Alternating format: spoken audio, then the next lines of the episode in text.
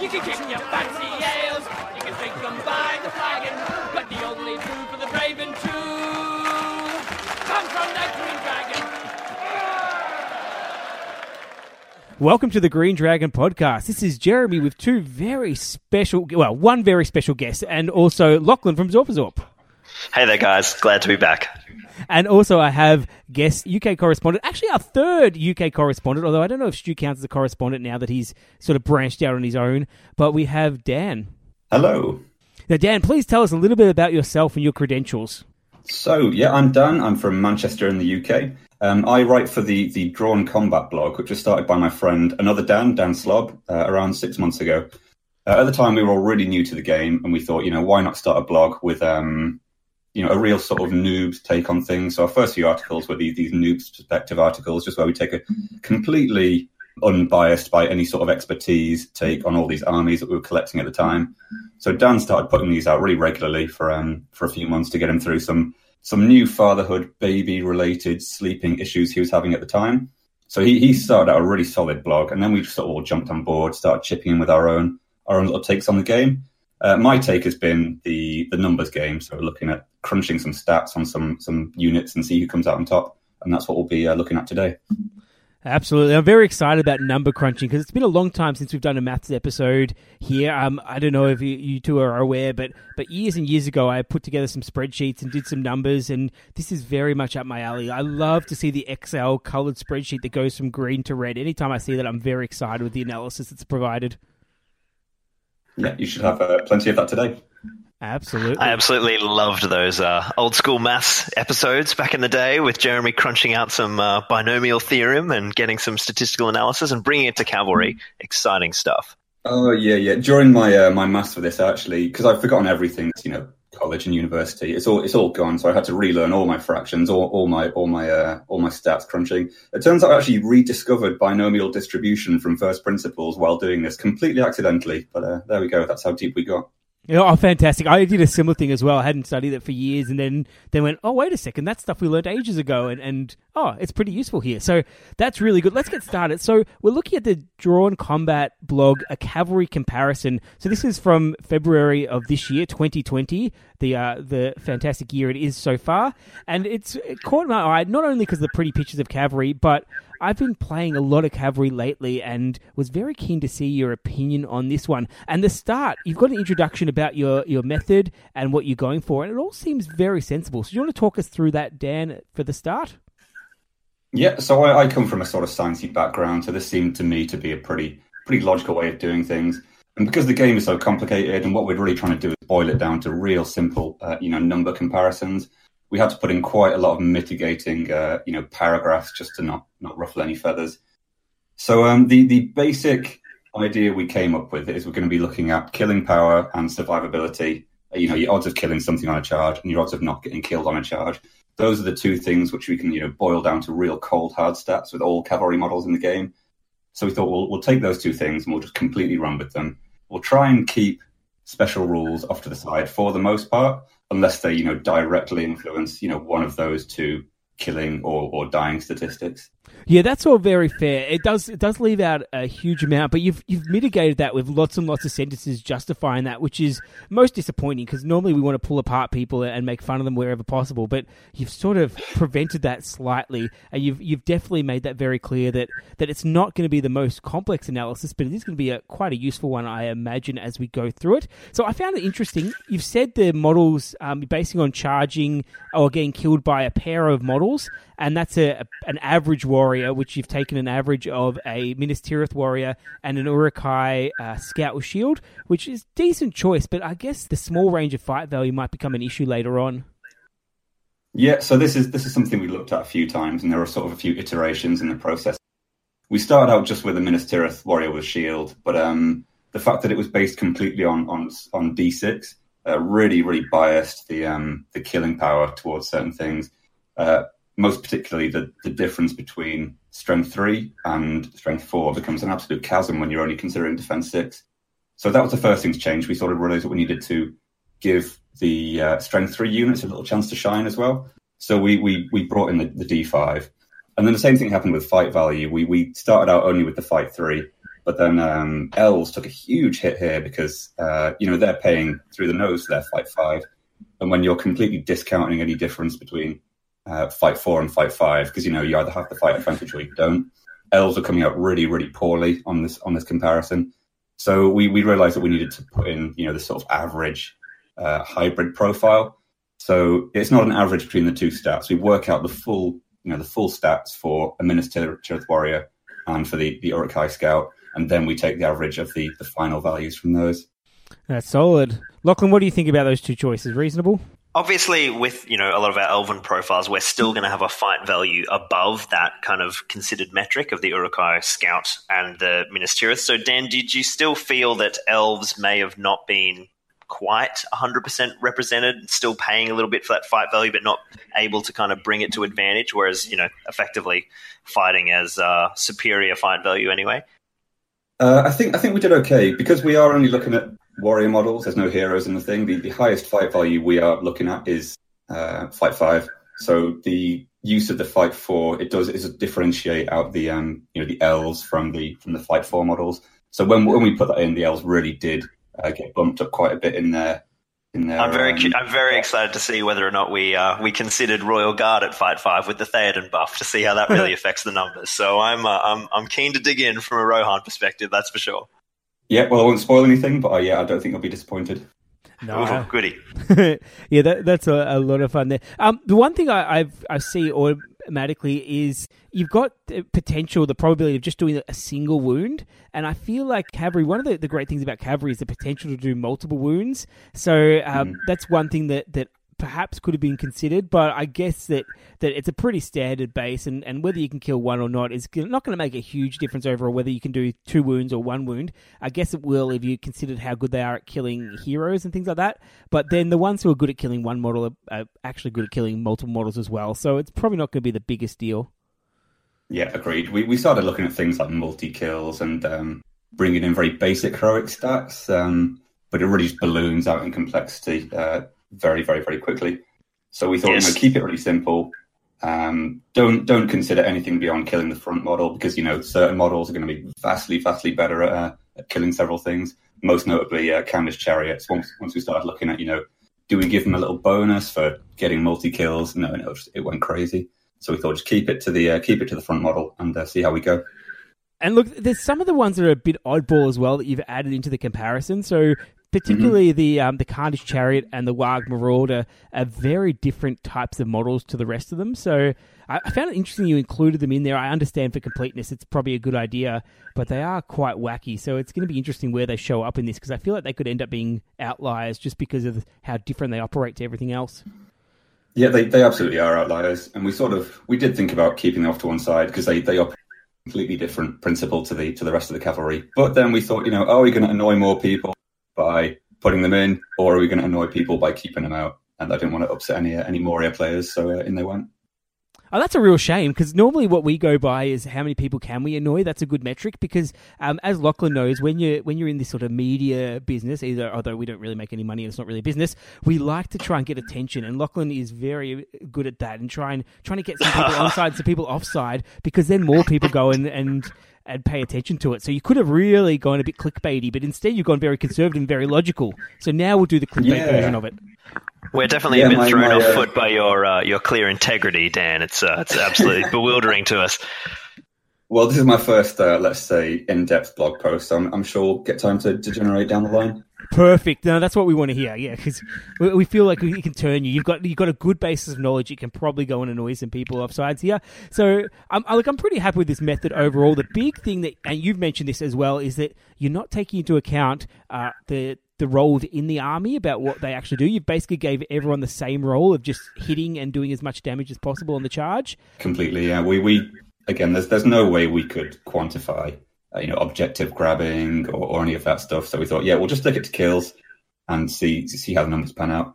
I think the only real thing we've not covered on the on the method is just the uh, the little scenario that we we came up with, which is the cavalry model charging into a warrior model with a spear support. And we, we went with two models just because uh, it, it, split out the data a little bit more.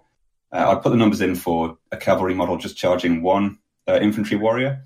Uh, but they, you know, they all just got trampled. There, there wasn't a big split in the numbers. Uh, things weren't really having a real chance of getting killed, the cavalry model getting killed. So we thought, you know, we'll make it a bit more of a challenge for the cavalry model.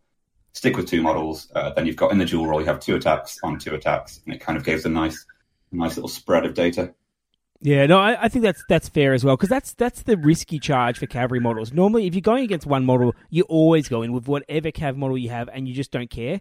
But when you go into two, yeah. sometimes you have to think about it and and do you really want to go in just that and, and go for a 50-50 or do you want to go and, and make sure you've got lots of friends going in as well so it's a good scenario because some of them are not going to be that effective at it and some of them are going to be very effective at it so i think we should uh, bring in your overall point value metric Ooh, here we go. Okay, so if there's one contentious part of the uh, the analysis, it's going to be this part, and we we wanted just something to give an overall spread to the to the data, and just it kind of gave us a, a diving board for discussion.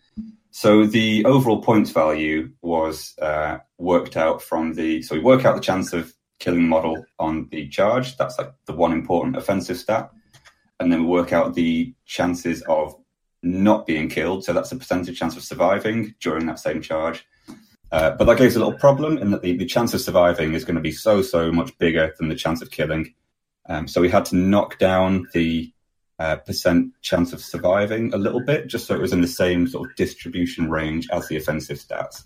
So we uh, essentially dropped the whole range down, so it had the same uh, average as the the offensive, you know, the kill percent chance. Uh, so these two stats were, were, more or less evenly weighted. The distribution was almost identical. We thought, okay, that's you know that's the one big, um, you know, academic concession we're making to this whole thing. That's the one big logical leap we're making. We are weighting your chance of surviving pretty much equally to your chance of, of killing your model. So we're putting offense and defense roughly on level pegging in terms of importance. Mm.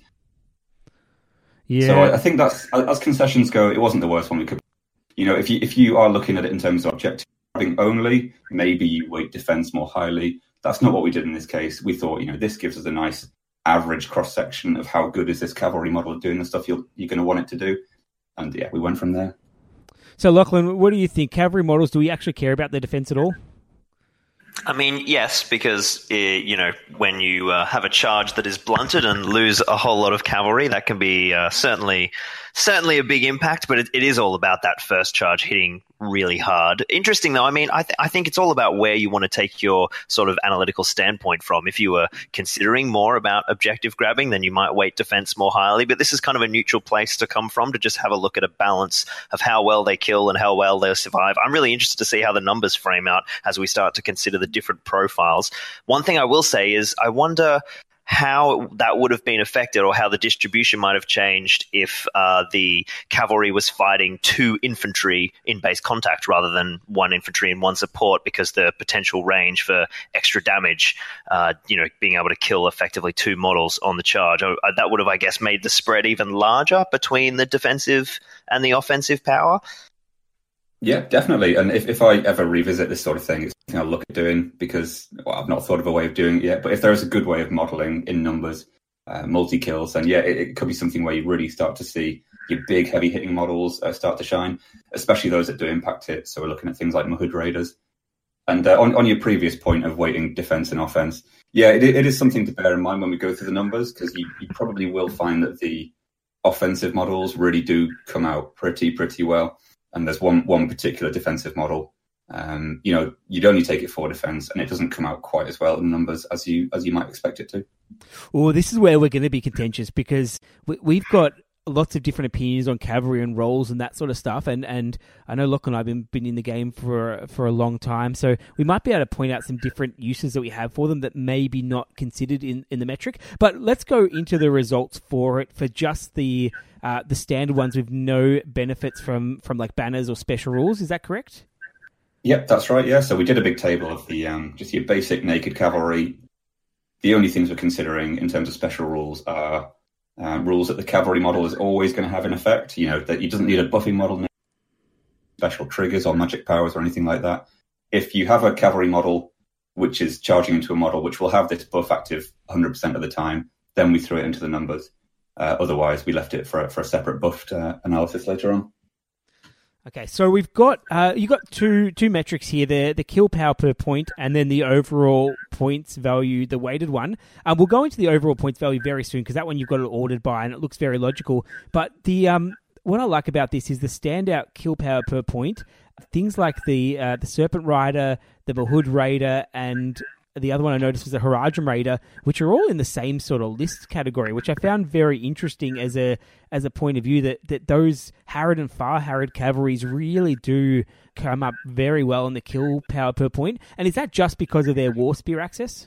Yeah, the War Spear is, is a huge part of it. Um, we did, I don't think in this table, but yeah, we, we, we separated out in our, on our big, you know, our big spreadsheet models that do and don't have access to lances and war spears. And yeah, as you'll see, that's a, that's a huge, huge thing.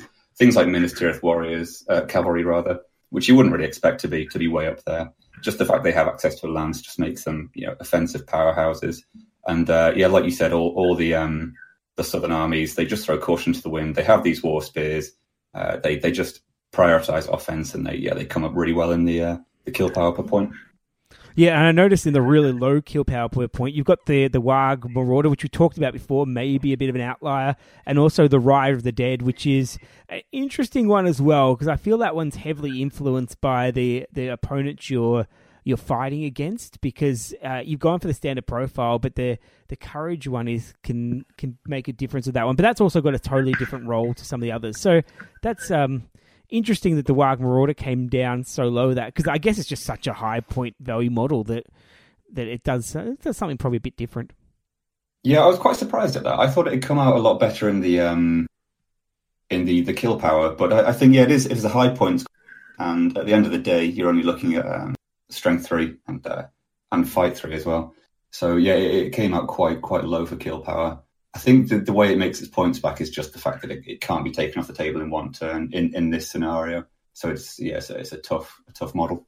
Yeah, it's kind of model though that, that you love to put against a hero because that's the one that can take it out in one turn, like reasonably effectively, especially if it's got a friend with it. So it's it's definitely a valuable model and it's it's one of the, the more powerful models in the game, but it sounds like it's not as points effective. So it probably I don't know how you guys have seen it played, but I always see it in small numbers anyway. So like like between two and four in an army. So it sort of goes along with that that you don't want to take heaps of them, but you take a few to, to do a job. Yeah, absolutely. Yeah, I agree. So we've got our, our weighted overall points value, which is essentially rating how effective these models have been rated in terms of their kill power and their defensive power, and then that's weighted by how much the points actually cost. So we're getting an effectiveness yes. per how much uh, the player is paying to take them in their army. So, uh, Jeremy, do you want me to just run down the entire list, best to worst? Yes, let's do that. That sounds good to me. All right, so up up the top of the table with the most effective power per point, we have the Mahud Raider, uh, and he is sitting on. I'm going to give you an indication of these numbers because they are quite close. He's sitting on 15.69. Then in second place, we have the Rohan Royal Guard with throwing spears, 15.15. Then the Khandish Charioteer, a bit of a smoky, coming in on 14.77. Then the Serpent Rider again because cheap Lance War Spear, 14.74. Then the Rohan Royal Guard without throwing spear, and that's throwing spear and not throwing spear, I think is a point we're going to return to on a few units. Uh, he's 14.14. The Iron Hills Goat Rider coming mm. in just above 13. The Morgul Knight, 12.77. Again, we've got another Lance there. Here's the Warg Marauder at 12.65. Uh, the Warg Rider with throwing spears, 12.19. Unbelievably coming in ahead of the Rivendell Knight. Oh, yeah. A, a Warg Rider with throwing spears above the Riv Knight. Uh, the Riv Knight is sitting on uh, 12. 12.07. We have the Knight of Minas Tirith striking up nice and high with that lance bonus on 11.86, just edging out the Mirkwood Cavalry, 11.85. Mm. Uh, we've got a mm. tie in second place between two big armored heavy hitters. We've got the Knight of Dol Amroth with, of course, their lance, and then the Son of Eorl, and they're both sitting on 11.5. Geez, it's some tight margins here in this table. It is, it is very precise. Mm-hmm. We have the Black Dragon Cataphracts, uh, obviously lending their fight for, which gives them a help there. So they're at 10.9. I'll just switch to our second table here. Uh, and then we've got the Rider of Rohan finally making an appearance. This is with throwing spears, 10.88. The normal Wild Rider, 10.71. The Dunlending Horseman, 10.71. Then Khandish Horseman, 10.65. Galadhrim Knight, way down the middle bottom of the pack, Oh. 10.6. Haradrim, uh, Haradrim Raider, 10.36. Citadel Guard, right down the bottom on 9.64.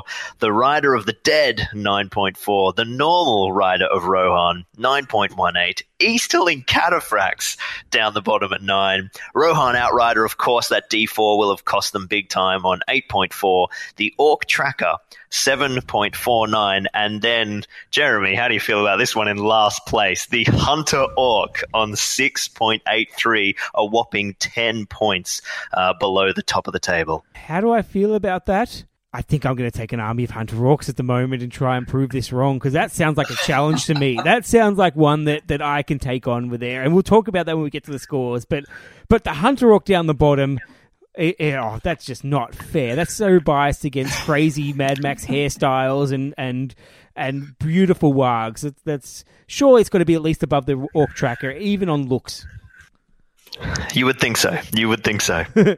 Yeah, well, no, we'll talk about that one. I, I disagree with that one, but I, the interesting table from from my point of view here is got the buff cavalry model, and just seeing this list is is insanely scary. These sort of ones, and this is what you do encounter because people design their lists with their cavalry and friends involved. So these are not uncommon at all. Buffs.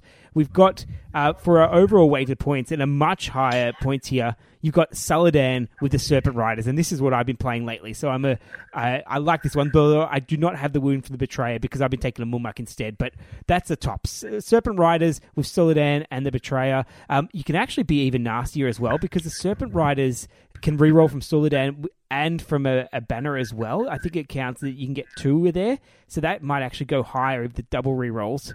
Um, you got then the Knights of Minas Tirith with Banner and Fight Though from Bor- stupid Boromir. Boromir is pumping up the Knights of Minas Tirith. We know what that does.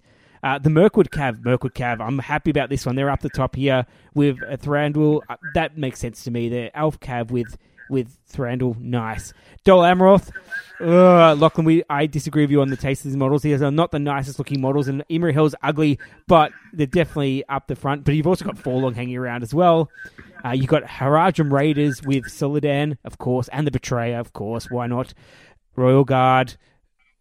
There we go. Bit down there, Lachlan. Only six, uh, six up here with the fight from Theoden. Fight five Royal Guard. Yeah, that you might find some use for that. Khandish Charioteer with a banner from the king and piercing strike this time. So you're going all out with your Khandish Charioteer. You got a Son of Eorl with one plus attack from Eorl, which of course, because that's the only time you see him now, unfortunately. Uh, Citadel Guard with banner and fight from Boromir. It's getting down the list actually. This is getting to make them effective, but not not up the top. Khandish Horseman with banner from the king. Rider of Rohan with spears and fight value from Theoden. Uh, Riders of Rohan, uh, it's not not so good, Lachlan. There, Riders of Rohan with fight value from Theoden, and then finally the Rider of the Dead, wounding against one minus courage, so getting the bonus for the the King of the Dead, way down in the red at nine, whereas everyone else is in the twenties or the fifteens or or the Rider of the Rohan in thirteen. You've got Rider of the Dead, a terrible nine, looking looking really really nasty at the moment. Rider of the Dead, it looks like you just pick them up like the Hunter Orcs and throw them straight in the bin after seeing these numbers. Not the intention, but yeah, I can I can get how that. Uh... So with this buff table, we just wanted to stick in all the you know the really common buffs, and, and most of the time when you see cavalry and a list, they are going to be running somewhere between that first table and, and the second one, using you know some of, if not all of the buffs that we've got here. And yeah, like you said, that the numbers we're seeing here are pretty much sat directly on top of the the unbuffed cavalry. Things like the the rider of the Rohan with spears. Uh, when you're putting in their their their fight buff, they've gone from where are we? They've gone from a 10.8 in the, the first table up to a, a big old 14.5 in the second one. So these are really bumping the models up to the very the very top of the uh, the cavalry list. Yeah. The only concern I've got with this from the numbers point of view is that a lot of these buffs are banner effects, and banner effects are mm-hmm. pretty much accessible to every cavalry. So I wouldn't have mind seeing every cavalry with a banner near it just for the comparison, because I feel like the banner, just from from my own investigations, the banner is more valuable to the higher fight models. So it would have been nice to have some of those without just the special character banners, or the some of them with the potential to have two banners in there would be interesting as well. But but this is a really good analysis, and you can see just the benefit you get from these buffs. And these buffs and they're nothing trivial; they are really big buffs. Yeah, they're crazy. The the banners, the line in the sand we drew was um, six inch versus three inch. You know, everything in the game has access to a three inch banner. Uh, six inch, you know, it's much bigger, it's much easier to keep up, especially with the cavalry on their big bases.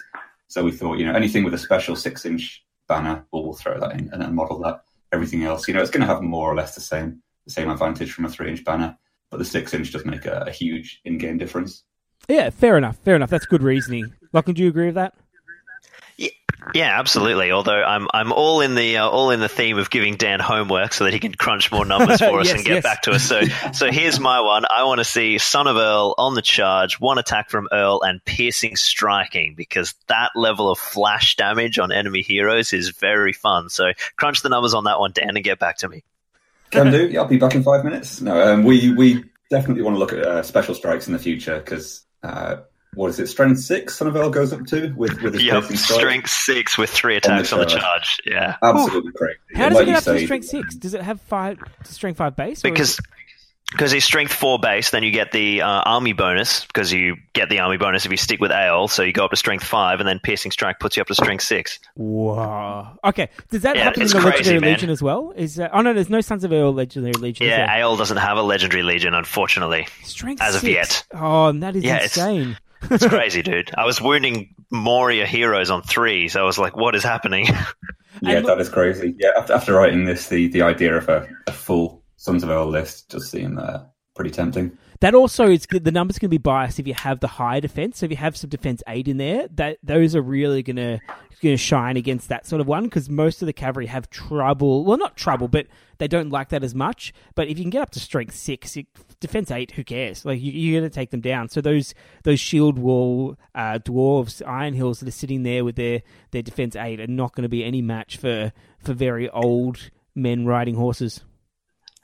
Indeed. However, of course, that strength six comes with the huge trade off of minus D3 defense. So it'll be really interesting. And Mm. obviously, we're going to jump into this next part of the table, which is the percentage of kill, live versus die.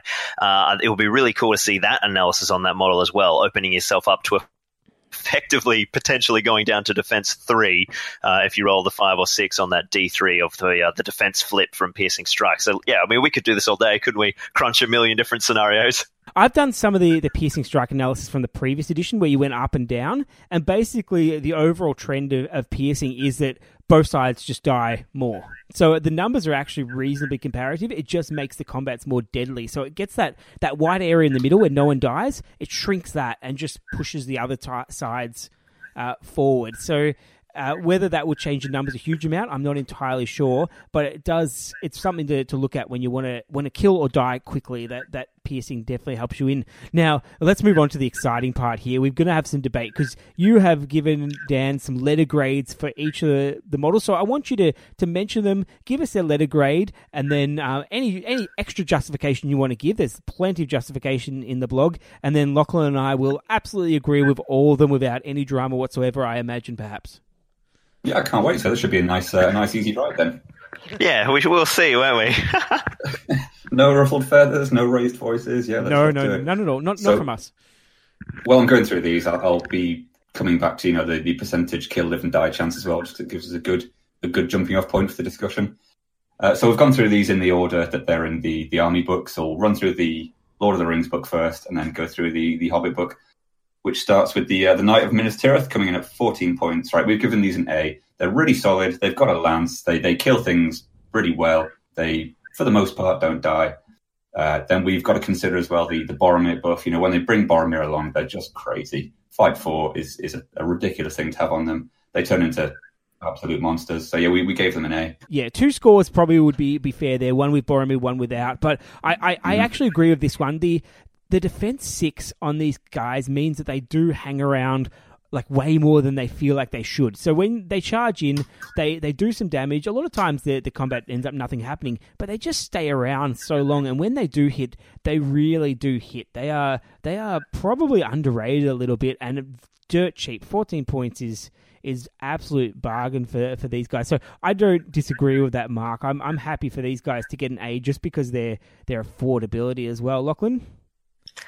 Yeah, it's all about that affordability bringing D6 with a lance. It's a pretty brutal combination. I think Jeremy's right. They do get really undervalued by the broader community because they're just fight three. As for how often they're near Boromir, that's obviously going to depend on the list build. These days, a lot of players are building Boromir on foot in that shield wall or even on horse around a shield wall rather than leaving, leading a, a mounted cadre. But, um, I mean, there's certainly still people bringing knights with Boromir to get that buff. Um, so yeah, they're I, w- I would say maybe an A minus is where I'm feeling, but they're certainly uh, certainly certainly up there for that uh, that cheap price point to bring lances and defense six. Yeah. yeah. they're just really solid. At the end of the day, they're just a lance on legs, and uh, if you can engineer your your flank so that it ends up within six inches of Boromir, then you've got the got the best of both worlds. Absolutely, very true. Okay, next one. Citadel Guard, right. So, um, yeah, when I was going through these, kind of felt like uh, just a bit of a token inclusion, you know, not they're just sort of thrown in the book there. Uh, the thing we'll see time and time again with this is that anything with a anything built around a bow tends to come out really, really badly in the uh, in the cavalry stats. So we gave them a C. Uh, you know, they, they can get to fight five with Boromir. That's okay, but I mean, how often do you really see that happening? Uh, for me, there's there's not a huge amount of reason to take these over a over a Knight of Minas Tirith. Boo! I totally disagree with Me. this one. I want to go first. you I go want to first. go Robin. first. Go, go, go. Oh, the gloves are coming off. Let's Citadel. Guard are absolutely awesome. I love, I love seeing them mounted. Um, yeah, obviously now Dan's given us the caveat that there's a, a lot of things not being taken into consideration, and, and special rules has obviously been the biggest one when it doesn't have a direct effect on combat. Having these guys sitting back on objectives with uh, with bodyguards, so they're not running away, and being able to still contribute to the war effort with their bow uh, is is absolutely awesome. Um, and also, they're not rubbish because you know they've got that survivability of the heavy armor, uh, and they do have that fight force. So if if some infantry are running to can, sort of counter that objective, they can you know get a charge, mow them down, and still have some uh, offensive power with a bit of hit. So I, I love I love some Citadel Guard, and funnily enough, we quite often see them in Australia, at least at least in Brizzy, um, being run in Gondor lists with Boromir and holding flanks, and then running in to be little fight five boosters and flying in around behind to stay within six of Boromir. So uh, we we see them uh, see them get quite a lot of use in in those sorts of ways. So I would say they're higher than a C for me. Yeah, I've got a similar experience with them as well. I've got my own set of six of them, and the, they make the, the Gondor cavalry list work because you add them in. You, you add, of course, you add Boromir. You add Boromir. You add the Knights of Minas Tirith. These guys can harass. They don't have to go in. They're actually really effective, like hero killers. If you want to either just match the, a lot of heroes are fight four or the um like if you go up to fight five with the banner, that that's getting on the silly level. But the bodyguard is probably one of the best rules in the game because what it means is you're up against Army of the Dead, you're going in, guaranteed every time with these guys. You want to sit on an objective, you know you're not going to disappear at the end, and that's just so reliable because the other guys are sitting at what fight, uh, sorry, courage three with maybe your army bonus of courage four. You're still going to run away at times. You're still going to get hit by harbinger of evil. The the Citadel Guard are so reliable. Having just fight four and a bodyguard is incredibly useful. I feel like if they're in any other list, you'd take these guys because they are they are that good. And I think they're only a token inclusion because they you have to convert the model for them. Right there you go. Yeah, some some fair points. Yeah, having the the uh, the model conversion step is certainly uh, tricky, and, and that's I think why we see them a lot less, for to be sure. Yeah, they mm-hmm. they they they are, they are good. And look, I understand it because they are they play a totally different role to the others. They are absolute cavalry. They are absolute hitters. But in addition, they are very good shooters. They are amazing objective grabbers. They are the perfect. I need a single model to charge this troll and hold it up for a turn. They are brilliant at that. They're great at harassing heroes. Just throw them in and see what they do. Kidan's been pretty popular around, so terror bubbles have been happening in the scene for quite a bit. I know that there's going to be a little bit less of that, but these guys are just a brilliant counter for that sort of terror reduces your stats type type ca- game. It's just really really solid. So that's the first one we disagree with. Let's move on to the mm-hmm. Knights of Dol Amroth. So going into the Knights of Dol Amroth, I kind of when I was crunching the numbers, you realise that bringing most of the same things that the Knights of Minas Tirith bring to the table, but they cost six points more. So in terms of pure efficiency, they're really not up there with uh, with the Knights of Minas Tirith. They only start to claw some of their efficiency back when you're bringing along their buffs. So the ones we've looked at are you know, Imrahil, who is almost always going to be around, uh, definitely for the, the, the ridiculous 12 inch banner, And most of the time, um, if you're running like a, a, real sort of spearhead of these guys, you, are quite likely to have the, the plus one fight value as well. Takes these guys up to fight five, which is yeah, really tasty. Uh, then we've got the Forlong reroll ones to wound, um, and the Angbor fearless buff as well. Maybe you're going to see that a bit less, a bit less often, but certainly with Imrahil and, and Forlong, yeah, they turn into into um, combat monsters. So we couldn't put them quite as high as these Knights of Minas Tirith just because they're, they're way less efficient. They don't bring anything uh, in terms of offense and defense that the, the Knights don't bring. Uh, but you know they are they are great. You're going to want to have a few of them in, in almost all uh, fiefdoms lists, and they're they're super solid all around. Couldn't agree more. They're absolutely awesome. Uh, when they're stacked up with all of the buffs from the wonderful fiefdom synergies, they're really powerful. You can also run them in the Boromir Imrahil combo list to get them to fight six. I'm pretty sure mm-hmm. that's correct. I haven't mathed that out for a while. Um, so yeah, it's, it's doable tricky to do, but but certainly you know lethal. Um, but yeah, obviously they they they cost a lot, um, but they do have that armored horse as well, which means they are going to be delivered a little more safely to the front lines. Uh, you know, won't have their horses shot out for them as likely uh, against strength two bows. So yeah, I, I really rate them, but yes, they are expensive, so you're not going to have a lot of them. Uh, yeah, what are they mounted? They're 19 points these days, I think. Uh, 20 with a lance. Jesus, twenty. Yeah, they're they're certainly that's the same as the Son of Eorl these days. So, um, mm-hmm. yeah, they're they're expensive, but when used, you know, you're not going to take a horde of them. They're they're all about playing a role within that fiefdom's army and uh, hitting hard and and hitting hard. Yeah, I think if you think of these guys as sort of luxury premium Knights of Minas Tirith, then you won't go far wrong. Yeah, I think the biggest difference here is though these guys always have Imrahil because of that silly 12 inch banner and the fact that he is he's an auto take in the list, whereas Boromir is not always taken in a Gondor list. Now he's here, he's there enough times to say he might as well be, but I feel like I would probably rate these guys. I, I look, I'm happy with the A minus. I'm actually happy with that. I just I think uh, they are they are better than than non Boromir Knights of Minas Tirith. Uh, but yeah, I agree. If you're assuming that Boromir is hanging around the Knights of Minas Tirith, I think these are probably on par. And as much hate as I've given for the fiefdoms, I don't mind these plastic models. I think they fixed up proportions just a little bit enough to make them there. And I am this year my top secret army, which I'm not going to talk about here. Perhaps maybe we'll include some of these guys with some some very intricate uh, designs on their their clothes. So I don't mind these guys getting that sort of mark. Yeah, interesting. I think I think you're right. You're almost never going to see these guys without Imrahil around. Yeah, absolutely. Ah, uh, the next one. Right, Rider of the Dead. So here you'll see maybe a little bit of um, penalty from the fact that we, we don't weight defense as highly as we, we, we might have done. Um, what you'll see here, we gave them a C minus, and the real Achilles heel with these guys is, is their fight three. They've got all this kill power, and you know if they win the dual roll against most things, they're, they're gonna kill it most of the time, especially with Harbinger. But um, you know they really, really struggle on their killing power just because getting through that dual roll is a is a uphill struggle for these guys. Uh, they've got terror, which is great. Um, we can't model that into the stats, but that's a huge thing to consider if you're um, you know if you're throwing them off to grab objectives or uh, to hold the line. But uh, in terms of you know getting getting things done, they they came out quite poorly. Yeah, I, I, think the issue I have with these ones is that they're all almost always in a list that has a lot of access to heroic moves.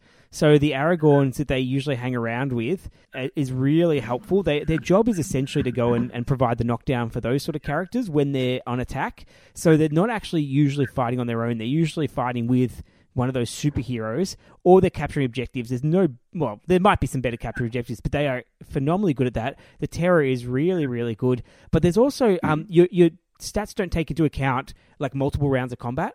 So these guys, mm-hmm. I feel like would rate higher if they were if you took say three rounds of combat or four rounds of combat because they are really really tough to kill and even if their even their horse is really tough to kill so taking them off their horse is tricky and they do tend to grind it out and they often get the charge because of the way they play and the the, the rule that we cannot include at all whatsoever is their their love for water. This is the one cavalry model. You can sit in a puddle of water and no one can charge them because they don't have the movement and they can go and get to anyone they like, and that is incredibly effective and really, really dangerous for everyone, including heroes. So I would.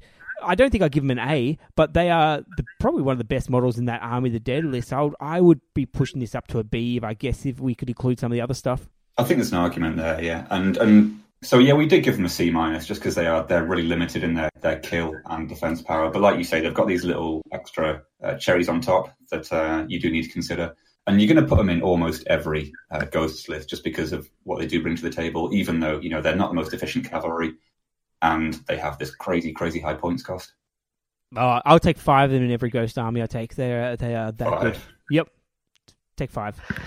Jeremy does love his Riders of the Dead. We, we've been seeing a lot of, uh, you know, Return of the King Legendary Legion lists, particularly around the 750, 800 point mark. And, and it's always like that first question is, okay, you're running right, uh, Return of the King. Uh, are you taking two or are you taking four Riders of the Dead?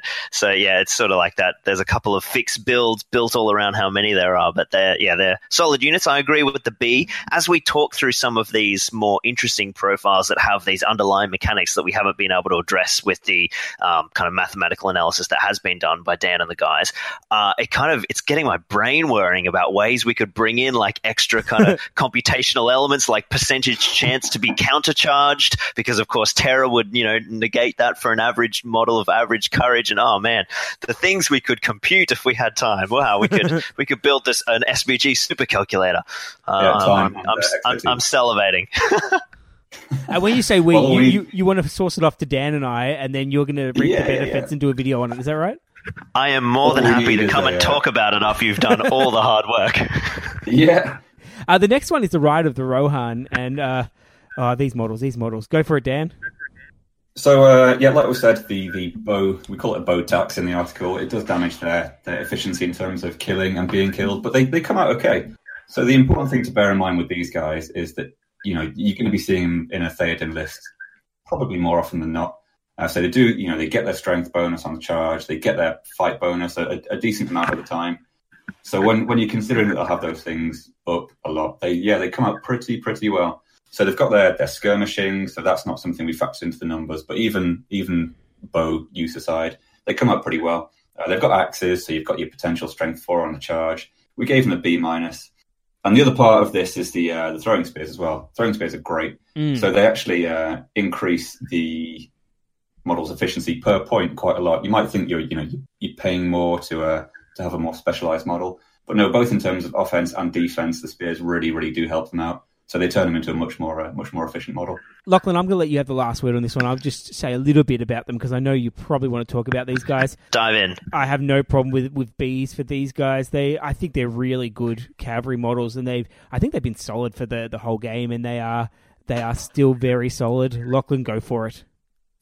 Yeah, the the maths is absolutely out on throwing spears. People who refuse to admit that throwing spears are phenomenal just absolutely baffles me. So couldn't agree more there. I think a B is a really good rating for these guys. They've got their role. They're really effective. I think it'd be really fun to have a look at some of the maths if we developed like a, a scenario that was like if skirmishing models were able to like shoot twice before entering, you know, add that computational step in and see how that affected their kind of kill per points. So that's what are we going to affect there? That's the Rider of Rohan. That's the uh, the Khandish Horseman, uh, the Haradrim Raider. So any any Guard, cav- yeah. Yes, Citadel Guard, of course, which we just talked about. So it'd be cool to see how those numbers play. So there's more homework for you, Dan. Um, yeah, we, we did look at doing something like that. We thought about putting in uh, for sure one and maybe two rounds of shooting before you get to combat. I think the only reason we didn't is just because then you know it's going to affect, depending on whether you do kill that model, it's going to completely change what you decide to do with the with the shooting model. Do you charge it somewhere else? Do you bring it over here instead? True. So we left that one on the Absolutely. But, um, Definitely, yeah, yeah, yeah. definitely lots of factors. If we do do it, I reckon it should be one round of shooting at normal shoot value and one round of shooting at minus one movement penalty. Because now we're getting, you know, we're starting to.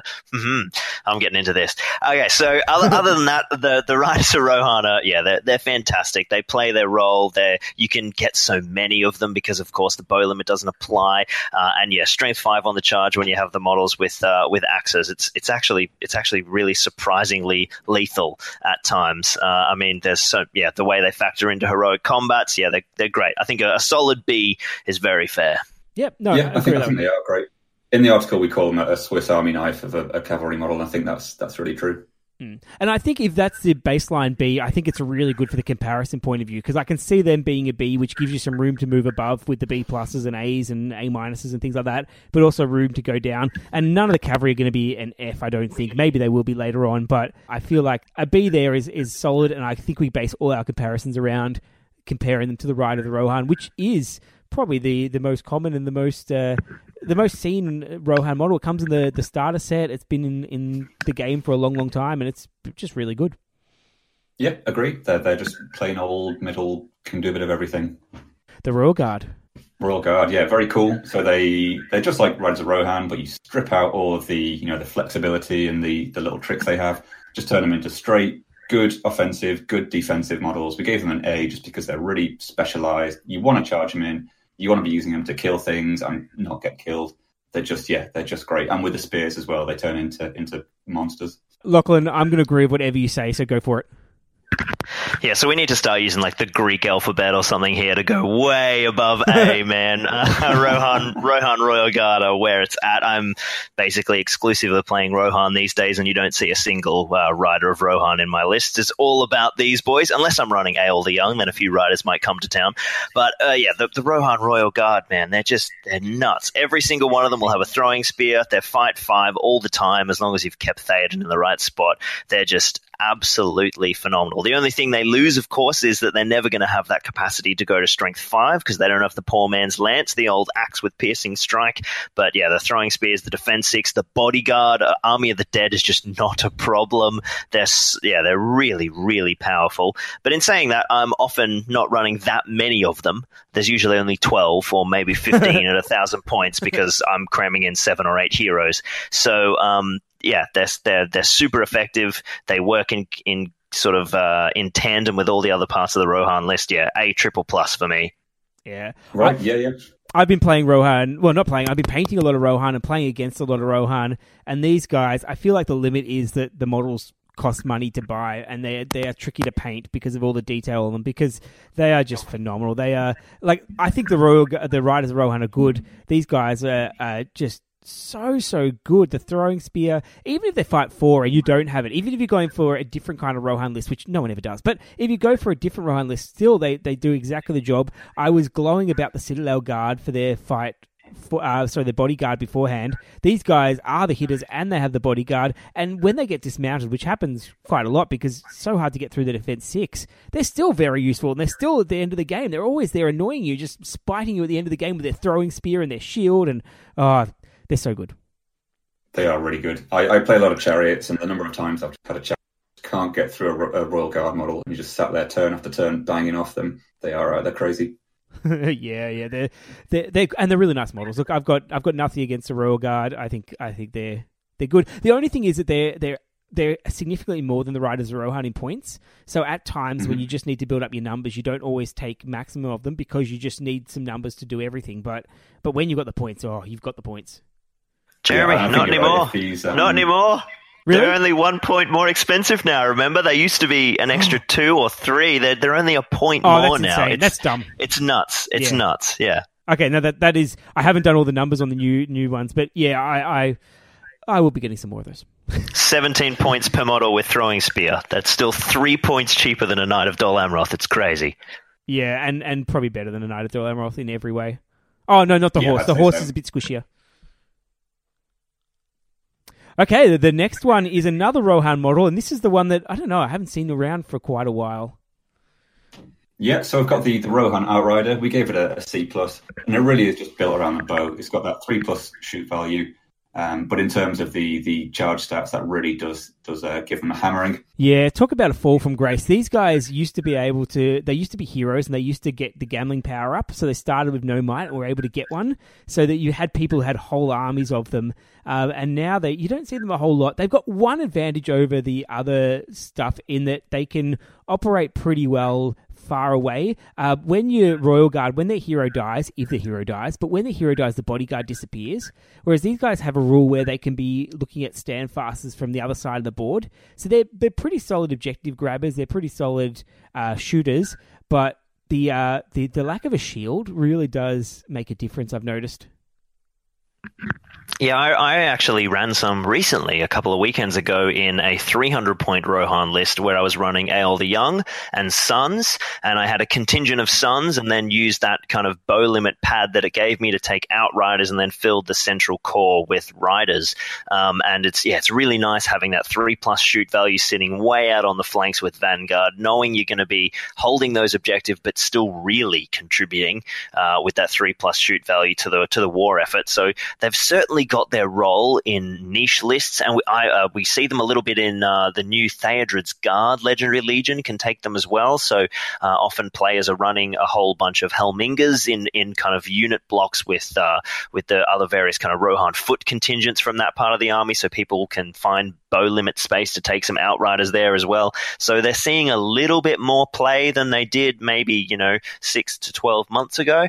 Um, but yeah, they're certainly not the uh, the crazy zero zero and one point of fate heroic stats that they used to be. And geez, when did that come out, Jeremy? That would have been 2007, uh, maybe. Uh, a bit of a long time ago, and they were they were all the rage. You get people to take like twenty of them in an army and away they went. But the thing is, this one actually, you, sometimes unfortunately, you see it more as a as a foot model than a cavalry model. So you see the Outwalker because it's it's better value than the the Bowman. So unfortunately, the Rohan Outriders not very often. Rohan Outwalkers, yeah, that you see them a bit.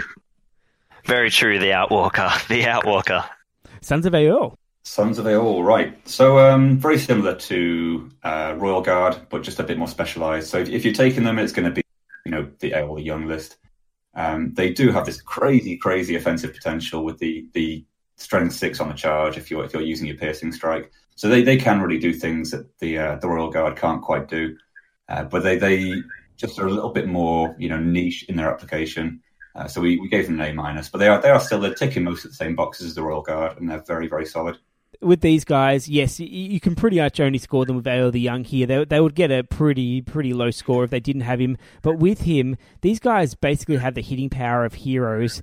Uh, and, and even better than heroes at, at, some points for an incredibly reasonable price. Um, you say they they can turn to monsters, they can go kill monsters. They can do that much damage output. And I, I once again feel that these guys are um, a little bit shafted because of the, the, the no real high defense ones because I think that's where they shine. If there's a Vault Warden team or anything like that, these guys go chop them down and, and, deal with it really well. So I think they're they're really good. I think they're the Sons of Eorl version of the Royal Guard essentially, which we rate really high. I rate these guys just as high in the list. They are that valuable. They are the one model that will displace Royal Guard in the that that the Rohan list. So if you're taking Eorl the Young, I take these guys over Royal Guard. They are so so impressive. Yeah, absolutely agree. Oh, how the mighty have fallen. Of course, in like 2017, we would see that Son of, Sons of Eorl were in every single Rohan list because, of course, they were two attacks all the time. They didn't have to be near Eorl the Young. And, of course, there was no army bonuses back then, so people could take Eorl the Young and Eomer and Erkenbrand and have uh, Courage 6 Sons of Eorl with the plus two. So, uh, yeah, they were absolute mental in the old days. And now we never see them because no one really runs Eorl the Young because his list loses effectiveness sort of beyond really 400 points when you know, compared with the other legendary legions we now have access to. But at smaller points values, when you're running Eorl, these guys are absolutely insane. Jeremy's spot on. The damage output is absolutely crazy. I, um, I, yeah, I ran four of them last weekend and they killed Groblog in one turn with a single one charging them. And the thing is, between this edition and last edition, they dropped two points. So now they're still as good as they were if they're with Eorl, but they're only 20 points now instead of 22. So yeah, they're the yeah a another A triple plus for me as long as they're with uh, you know the uh, the lovely Eorl the Young. Uh, but yeah, otherwise take Royal Guard. Dan is spot on there. Yeah, mm-hmm. absolutely. Yeah, that, that, I think that's fair. And look, we we we're cheating a bit, Lachlan. There's we're going above this A level as well. Like I think Dan was limited in that he could only go to an A plus, and we've just said like, oh, we don't care. We're going to go to an A plus plus plus plus plus plus plus. yeah, the Sons of Eorl are A Phi Gamma Epsilon plus. so you know. Yeah, that, that's we've got a bit more flexibility. That, that's what happens when you're on a podcast. You don't have to be as reasonable as someone on a blog. Yeah, we can just have opinions. yeah, this is in writing. This stuff sticks around. That's that's right. Yeah, yeah. You can bring it to your next job interview and, and use it. Yeah, perfect. And then I'll show them the uh, the podcast. Oh no! Don't do that. Not for us. No, no, no. I'm going for the job. so Rivendell Knights. These ones, I'm yeah interested about the score. Yeah, okay. So if there's one that was going to ruffle some feathers, I expected it. Um, they just don't come out quite as uh, as top tier on the on the points, uh, the, you know, the point value, just because they you know they're really really expensive models. But I mean, they've got great shooting, great charge with their lances and their five five, uh, pretty pretty great defense as well. They have non armored horses, but they're still still pretty great. So they're just uh, they're up there with Knights of Dol Amroth. They do a similar thing, except obviously they have that crazy crazy shooting. If you want to if you want to maximize them on that as well. Uh, so really, really great models, but they don't get quite the efficiency that some of the some of the raw point and shoot cavalry do. You've said, do I think they're the best cavalry in the game? No. I think they make a case for it just because this is a whole army of cavalry that do everything. Like this, this army can can walk through heroes, it can walk through troops, it can walk through monsters, it can pretty much uh, do what it's like. You, you get a get them backing up a really heavy hitting elf character like a a Gil-galad or an Elrond or something like that, and they, they just go to work. And I think the um the no bow limit count if you take Elrond is uh, very very impressive. So I, I these guys, guys are tricky. I feel like in the hands of a good player, they are well above the A plus level. But I think for most people, they probably that A level is probably about right. Mm-hmm. Yeah, I think Jeremy's spot on. There's, um, you know, you can you can do some crazy stuff with Rivendell Knights. In in the last edition, the famous Ed Ball of the Great British Hobbit League, I'm sure Dan pro- probably knows. Um, we don't, not personally, not yet, anyway. Uh, and um, he he was an absolute fiend, dominating the scene and winning title after title with his famous flying circus list with fell beasts. And then when the new edition came out, he uh, rifled through the pages of the the new supplements and said, "Wow, look at those guys." there for me. And Rivendell Knights have, and under uh, under Ed's stewardship, have been dominating uh, dominating Britain. And when you see what some people who are really experienced in using Riv Knight lists can do, obviously synergizing with Elrond's Wrath of Bruinen, uh, and you know there's heaps of different things you can do. Bring in extra Gandalf or Radagast for extra knockdowns, or you know good old Glorfindel even, or, or bringing in other High Lords. Yeah, Riv Knights are so versatile. They're the ultimate Swiss Army knife, but they're also amazing at everything. So um, mm-hmm. they do they do pay for it. Uh, what are they? Twenty two points each, I think, with the shield. Um, so they can be uh, they can be expensive, but sometimes you only need a, a, a very few but very excellent troops. I I hesitate to say whether they're the best or not the best, but they're they're definitely up there. They're phenomenal. I yeah, I've been drawn to them myself many times. I have several boxes unopened, ready to go, but I haven't got there yet. I think before yeah, the, the thing where they, they, they kind of um, it's a, it's a case of we're looking at them in context versus. And I think in context, there's any number of different ways you can really make them sing, and and when you're factoring in the alliances and the magic, yeah, they probably do turn into the, the most high performing cavalry in the game. On their raw stats and efficiency, they, they don't quite take the top spot. Very true, very true, Dan. Yeah, the, the, the one thing that this this analysis is missing, we talked about that before, is the um the the light cavalry ability. These guys are heavy and light cavalry at the same time, so you've got mm-hmm. the ability at the ride of the Rohan, but better to run around and dance and avoid and that sort of stuff. And then you hit hard as anything else in this list pretty much, except maybe the the Mahud camels or something like that. So I, I just they're, they're they're scary to fight against. They're the one army where you almost cheer when you kill a single model because it's just mm-hmm. so hard to catch them for a start, and then it's so hard to, to pin them down and get go against them. It's it, oh, I still they're they're an army that I find really difficult to play, and that in like Rohan's tough as anything and amazing at the moment now. But uh, yeah, that's that's uh, probably the one cavalry army that I could see pipping them potentially. Potentially, I don't know if they are the best or not at the moment, but they are they are so good. So. Um, yeah, I think I think basically they just their all round ability is not reflected in the scores as much as some of the other stuff. So, um, but just the fact that they're so high on just hitting power is, is says a lot. Very true. The next one, the Galadhrim Knight, the uh, the poor cousin of the Rivendell Knight. Yeah, the poor man's uh, Riv Knight. Yeah, so they, they don't get the bow, they don't get the lance, they keep the fight five, but they really don't have a huge amount else going for them. Yeah, they get an armored I mean, I think you'd rather have the lance every time. They make excellent conversion fodder for, for Galadhrim heroes on horse. This is true. um, I don't mind them. They're, they're good cavalry. Like you say, not all ca- none of the cavalry's bad. They're not bad, but like they're just so much different to their to their Rivendell cousins, and that's mainly due to due to the lance. Uh, the discount Fleetfoot's okay. Fleetfoot, like, depending on what board you're playing on, it's pretty good. I don't mind them, but they just they just don't hold a candle to them. I think I'd go higher than than the C for them because they're the fight value's really good still, but Mhm. they. I guess uh, most people's opinion of them is they're not particularly great. What do you think, Lachlan? Yeah, I mean, Fight Five is still great, and, and Fleetfoot again situational, but yeah, there's certainly there's certainly no Rivendell Knights. Um, I feel like you know they probably have a place in the Lothlorien army, depending on how you're building it. I haven't played them extensively myself, but um, yeah, certainly. So, I mean, they're still pretty pricey as well, aren't they? Aren't they up in the twenty twenty one mark or something? They are Um, one point less than Rivendell Knights. Yeah, 21 points. Yeah, crikey, that, that really does put them in stark contrast, doesn't it? Mhm. Um, yeah, a, a strictly strictly worse, as Dan has has rightly said. Uh, so yeah, uh, yeah, maybe they've got a role in their army, but uh, looking on the raw stats, as and, and that is all Dan is doing, is he's ba- you know not taking into account a lot of these contextual factors with his his grading. So we have to um, you know uh, take that into account too. But um, yeah, I, th- I think that's a pretty fair score. Mm, yeah, yeah. Look, I'd probably go a little bit higher than that just because like fight five cav is fight five cav. It's still fight five cav. Mhm. It's it's very useful. And and what what we haven't taken into consideration is going at those captain level heroes, which Cav love doing. Like these guys scare all captains, for example. Whereas a, a Minas Tirith Knight might not. You might survive that one, but you won't survive these guys potentially. Uh, but I, I, it's probably a fair score. Maybe maybe slightly low, but not much. And we move on to the Orc Tracker. Yeah, Orc Tracker. So, um, yeah, good kill power per point, uh, but absolutely horrible survivability. So, I think if you're taking them, it's uh, it's going to be for their for their shooting. So we, we gave them the B minus just because they, they are already built around that bow, but they, they, they just die if they get charged or if you charge them, they're still quite likely to die. Yeah, they they, really do operate well in that sort of Warg Rider skirmish uh, role, but I, I actually don't really like that the, the defense value. I I go for the normal Warg Riders, but I know that some of the other members of the podcast, Kylie and Matt especially, would argue for these guys quite a bit. They're dirt cheap.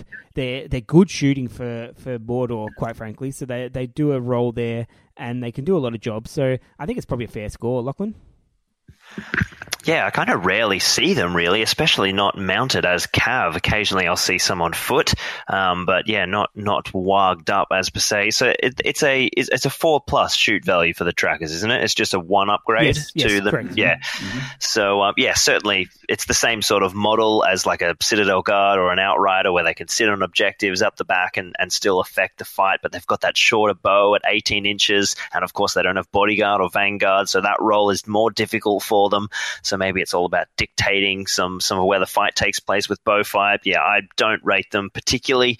Um, I think there's probably the, the extra armor for the Wild Rider is probably more useful. Although I don't usually like to disagree with Kylie, um, but I don't mind agreeing with Jeremy. So um, yeah, it's uh, it's yeah that we I rarely see them, and I think we can see why. Yeah, look, uh, I I think it's also one of the like the Citadel Guard. It suffers because they don't have a dedicated model, so you get some people proxying them, but um, it, it's it's tricky the ones that don't actually have a model as well. And we move on to the Warg Rider. So still with our Warg Rider theme. Yeah, so I think I think for me that there's just a much stronger case to take these most of the time. They just have much more flexibility. They've got their throwing spears, which really um, sort of supercharges their their killing power. Um, they're just yeah, they're great all round models. Really, really strong. Uh, we gave them an, an, an A minus with their spears. I just think they're they're they're great all rounders. Whoa, this is this is a tricky one. Warg Riders are like a few of them probably not an issue at all, but these guys really shine when you get them on mass. So the fact that you can take a lot of them means that they can do some real damage. I agree with the throwing spears have gotten so much better now. So I, I probably agree with these scores. They're they're pretty there. And you've mentioned the Angmar riders. Angmar riders are just insanely good. So they they would they would kick it up quite a bit because terror mm-hmm. really is that good. So Terror on a Warg rider means that like a, few guys are going to just not charge them and let them charge on a turn you don't have priority, and that's really useful. So I think this is probably a fair score as well. Yeah, it's interesting that when obviously we've got a five plus shoot value as opposed to a four plus when we're comparing our classic throwing spear models. But uh, so you're losing a little bit of that gain. But even so, with a five plus, throwing that spear on the way in, Dan's noted here that that increases their percentage kill by over five percent. Well, that's a huge impact every time you're hurling a spear.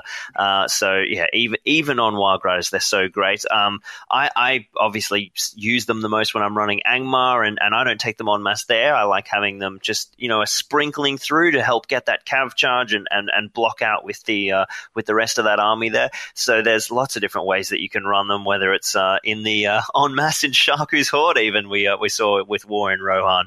Um, but uh, yeah, they're I think they're they're just so cheap for like orcs are still great. They're still attacks, and when you put orcs on wargs, they're so cheap for what they can do. And you've got the bonus here, which is probably not included, where the Warg can can survive on its own as well as a nice little bonus. Mm-hmm. So I feel like that's that does kick them up a little bit. I like as a direct comparison to Rohan, the B minus sort of level. I think that's probably around that, right? But that Warg is, yep. is a quality mount. Like strength four and the ability to hang around is is surprisingly good. And sometimes this is like like I'm going to say of another one later on. This is one of the few cavalry models that that you might have a go tactically at dismounting because it might benefit you. Mm-hmm. Yeah, agreed. I, I sort of um, thought of these as, as the evil counterpart to, to Riders of Rohan. They can do a lot of the same things. You know, they, they prioritize their, their offensive power a little bit more and they're shooting a little bit less. But yeah, they're cheap, they're good, they're all rounders. They're, they're just a good choice. Mm, I agree. The Morgul Knights are definitely not cheap. What do you think of these ones? Surprisingly cheap for what they do. I think they're what like eighteen points with the uh, with the lance. Oh, they're that low now. I thought they were in the twenties, yeah. but no, you could be right. I, I, think they are. I think they are eighteen. Yeah, really great. I mean, what what can you say that's bad about them? They they're kind of like uh, evil Knights of Dol Amroth. They cause terror. They're absolutely horrifying. Fight four, defense six, uh, plus one to wound with the lance. Yeah, absolutely terrifying. Great, great models. We gave them an A. What I can say about them is their dismounts are atrocious. But other than that, um, I, I, think these guys are pretty good. I think the the biggest issue is that you can't take them in massive numbers because they are they do eat up your points a fair bit. And the the way the evil army's played, they don't particularly want to have heaps and heaps and heaps of them unless you're going for a very specific design, like a Dark Marshal led one. But Terror on a heavy cavalry model, like the Riders of the Dead, is really, really valuable and they hit hard as well. They're, they're, they're really mm-hmm. good models. It's funny because, like, you look at them on paper and they're 18 points, they've come down a bit, so they're cheaper now, and they do all of these things, but you just don't see them that much. I don't, at the least, you know, in the, uh, I I'm playing obviously in my local community, but I also check in with a lot of tournaments and lists around the world. And I don't know, there's something about the way people are doing Mordor builds these days. Is you do seem a bit, but you, I, I, yeah, they look great. They're they're basically like Dan says, they're evil Dol Amroth, but they've got terror. They've still got the lances. They've still got the fight for. The armored horses are there. There, maybe it's something about the way their battlefield role operates within the main kind of variations of Mordor or Barad-dûr lists um, yeah, it's yeah weird, but um, yeah, they, they're, they're solid, absolutely. Just too many choices yeah, in the Mordor list. Yeah, you know, I think they're really good. Too many choices in the Mordor list. You've got so much. That's like the biggest list in the game, or or close to it, if it's not. So I feel like they get a little bit lost in that, and because they don't feature in the the movies, or I don't think they do. I feel like it's one that's um overlooked. It's interesting to have a plastic model of a model that didn't feel didn't go in the movie. Is there any other ones like that? I'm not sure. Oh, Galadhrim Knights.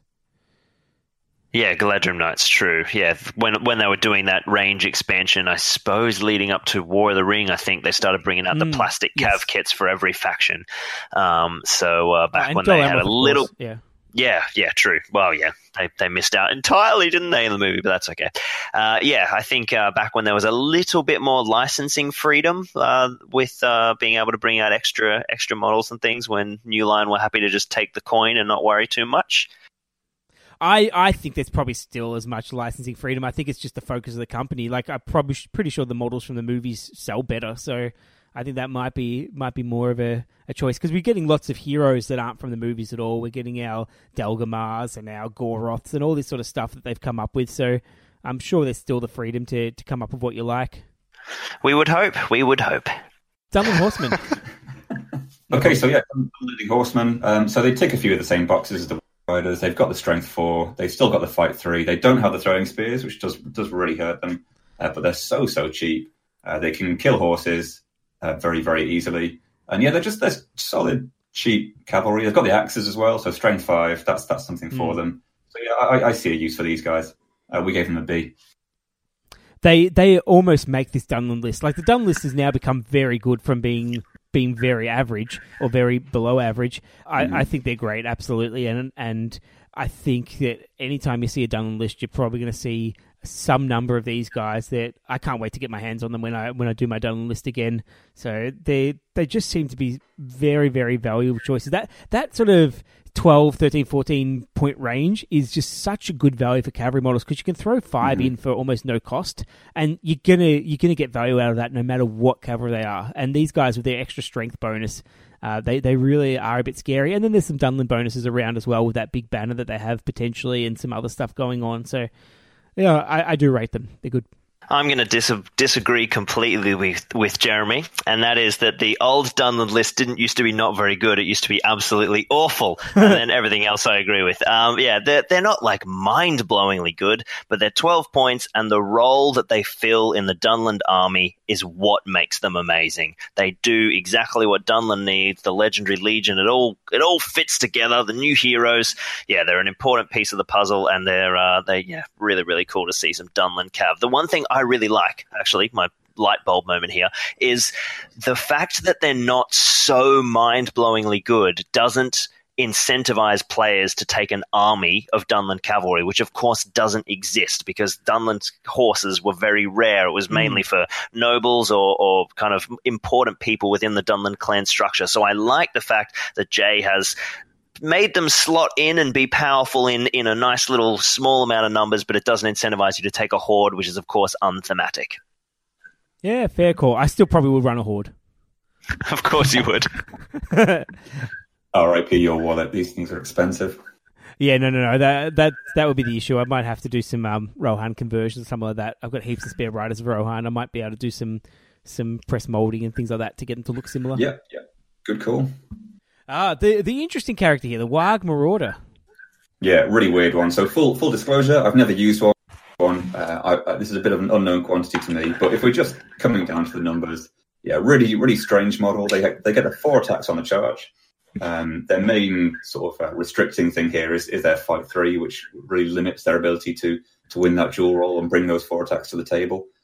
Um, their bows, you know, who even knows how you model those? Two bows, even while in combat, fantastic, brilliant, but uh, but they don't really affect the numbers. Um, the the big other thing to consider here is the fact that they're they're absolutely not being taken off the table on turn in this scenario. The maximum number of attacks they can get against them is uh, is two attacks, which is, is never going to take off a marauder. Um, and the, the other big thing you want to consider is well, you've got the terror, and then the fact that if you if you run to an objective and dismount these guys, that's a huge amount of board control, uh, which you're getting quite easily.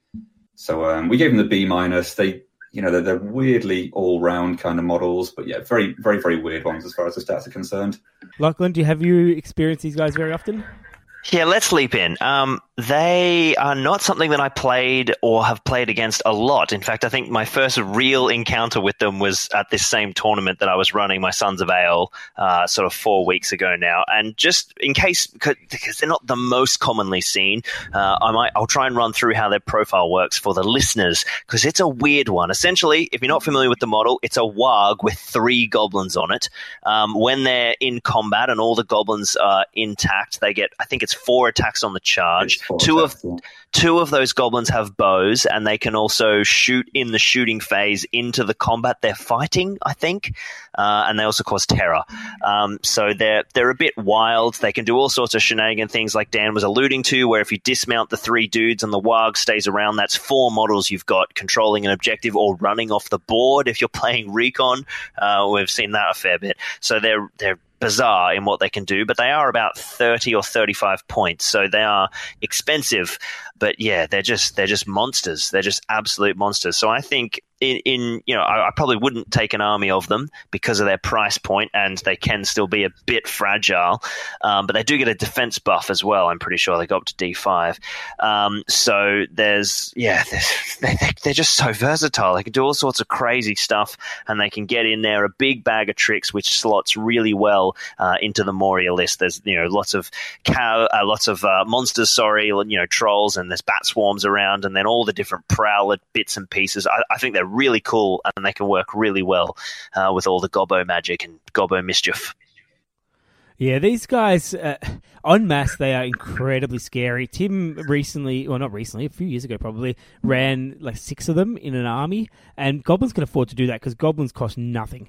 So these guys with six of them, they've got so many wounds, they've got the terror, and they hit like hard. They hit really hard. They've got lots of attacks. Mm-hmm. Uh, they they are really hard to get rid of. One, okay, you can deal with one quite easily because of the low fight value. But when you have a bunch of them, you don't have access to all your heroes to take them down. These guys are just killers. If you lose a combat against them, you go down. So I would B minus is probably about right for them, but I feel like they almost get better the more you have. So if you if you kick up for for that many, you're probably pushing towards like a, an an A minus level sort of guy because they are they are that scary to deal with. They they get that sort of almost sort of chariot type effect where you just have to have something to deal with them. You cannot let them do their own thing because they will go and win a game for the for the Goblin Army.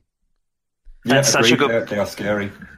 That's such a good point that Jeremy brings up too. We're seeing this a lot as we go through this. Is it's all about you know considering the context of the army and not just the individual profiles. I, I didn't even think about that. Goblins are so cheap which means it doesn't cost you that much to take so many of these. Yeah, fascinating. All the little, all the little considerations you think when you you have to take into account when you're building an army. Yeah, yeah, and these these are killy. Uh, I think looking at the table, these have these have the uh, the third highest offensive uh, rating of anything that we looked at on the on the unbook table. So yeah, if you if you let them do their own thing, they are going to just run around and hoover at models.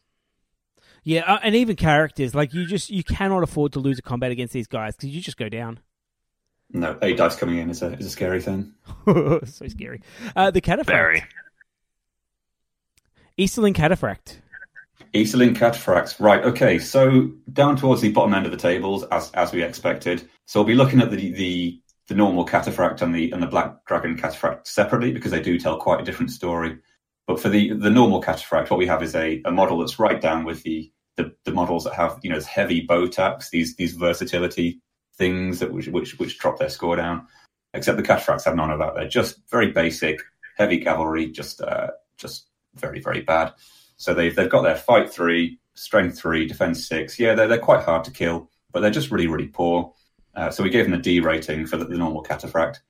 Uh, and with the with the black dragon, it, it, does mitigate things quite a bit. It bumps them up to sort of the the lowish middle of the table. Uh, I think the Black Dragon upgrade is, is absolutely mandatory on, on all of them. There's no reason why you wouldn't take it. It helps them in offense and, and defense a huge amount. So, uh, yeah, with Black Dragon Cataphract, okay, yeah, okay, not great. But the, the normal Cataphract is, is absolute rubbish.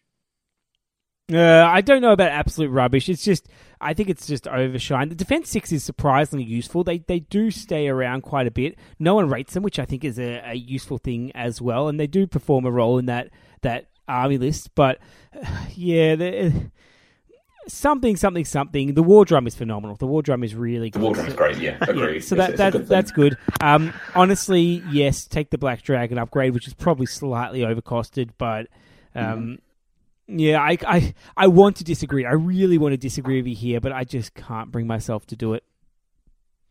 Yeah, the, yeah. thing we haven't mentioned is the they've got that soft shield wall effect, which is is kind of good against archery, but it's it's not really going to be a, a, game changer. Yeah, I think just Jeremy summed up my thoughts beautifully. Something, something, something. War drum.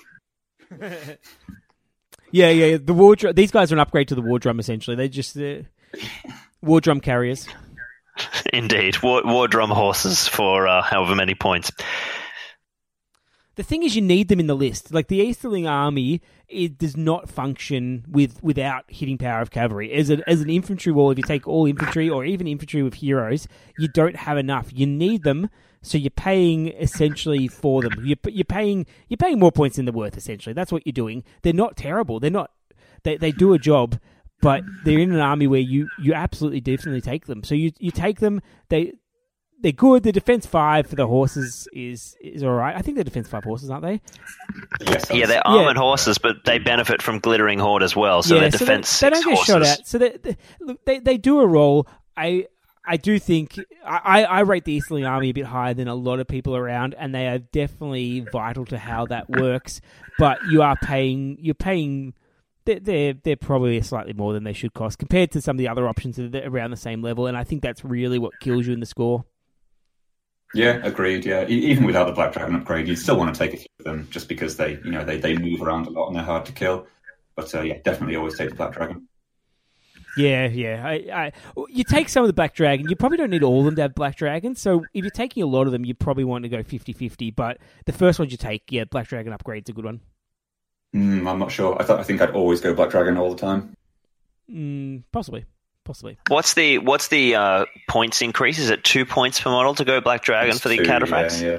It's a weird one. It kind of feels like it wants to be one and a half points. I think at one there'd be absolutely no there's no decision to be made there. You take it all the time. Two points brings a you know a tough decision into it, but it, it still feels a tiny bit on the high side. And it's plus one fight value and plus one courage, isn't yeah, it? Yeah. That's Wh- correct. Yeah. Which the problem is, a lot of the army lists get it, the courage bonus just for nothing, and a lot of times when you're running Easterlings, you've got a war priest, so the courage isn't particularly relevant either. So you're basically paying for the fight value, and you're getting a bonus that you didn't want. hmm True, very true. Yeah, but Yeah, and two two points for plus one fight. I mean, fight four versus three is a big big deal, but still two points of one fight value does feel a little steep. but it adds up. Like if you're taking ten of the ten cavalry models, suddenly you're paying an extra twenty points, which do, does add up over an army. And and look, I, I can see your argument. I absolutely agree with the argument. The infantry, I, I would definitely debate with you whether you need the black dragon or not. But I, I black dragon does make these guys much more formidable and i guess it depends what you're fighting as well like if you're fighting my ruffians you've just you ha ha ha you've just paid a fortune for nothing so um, that's why Yeah, I'll yeah. probably argue that that the upgrade is okay sometimes, but then again, most armies are, uh, are defense four with some defense three essentially when you when you're really fighting them. So yeah, yeah. Against elves, the the the normal ones are just as good as the black dragons. Very true. Yeah. Okay, the Khandish Horsemen. These ones I've actually just recorded an episode about Khand, so we talked about these a fair bit. I want to hear your two thoughts on these, Dan. Right, yeah, I look forward to that one. Um, I, I've just started using these guys. They are well, they're, they're skirmishy because they're, they're really squishy, really easy to kill. Uh, they've got their axes, so they can be quite spiky, quite spicy when they when they get into the charge. But um, you know, they've got that four plus shoot. They've got their bows. Um, so you want to you want to be capitalizing on on their skirmishing. Uh, one thing I did consider here is that they are going to be, I don't know, at least as far as I'm concerned, they're going to be under a, a six inch banner influence most of the time if you've got a, a king or two in in the Khand list. So you're looking at a cavalry model which has got you know some really quite scary poten- potential offense. They've got the fight four, they've got the reroll. So yeah, I think they're really solid, really, really, um, really offensive, really bad at staying alive, but they've got their bows and they've got their uh, got their good fighting. Yeah, Lachlan? I, abs- I, I absolutely love Khandish Horsemen and Khand in general. Um, I, it, it's all about how you're building your list. There's sort of like the two primary builds where you're focusing on chariots and you cav are running as support, or if you're running that kind of big cav horde.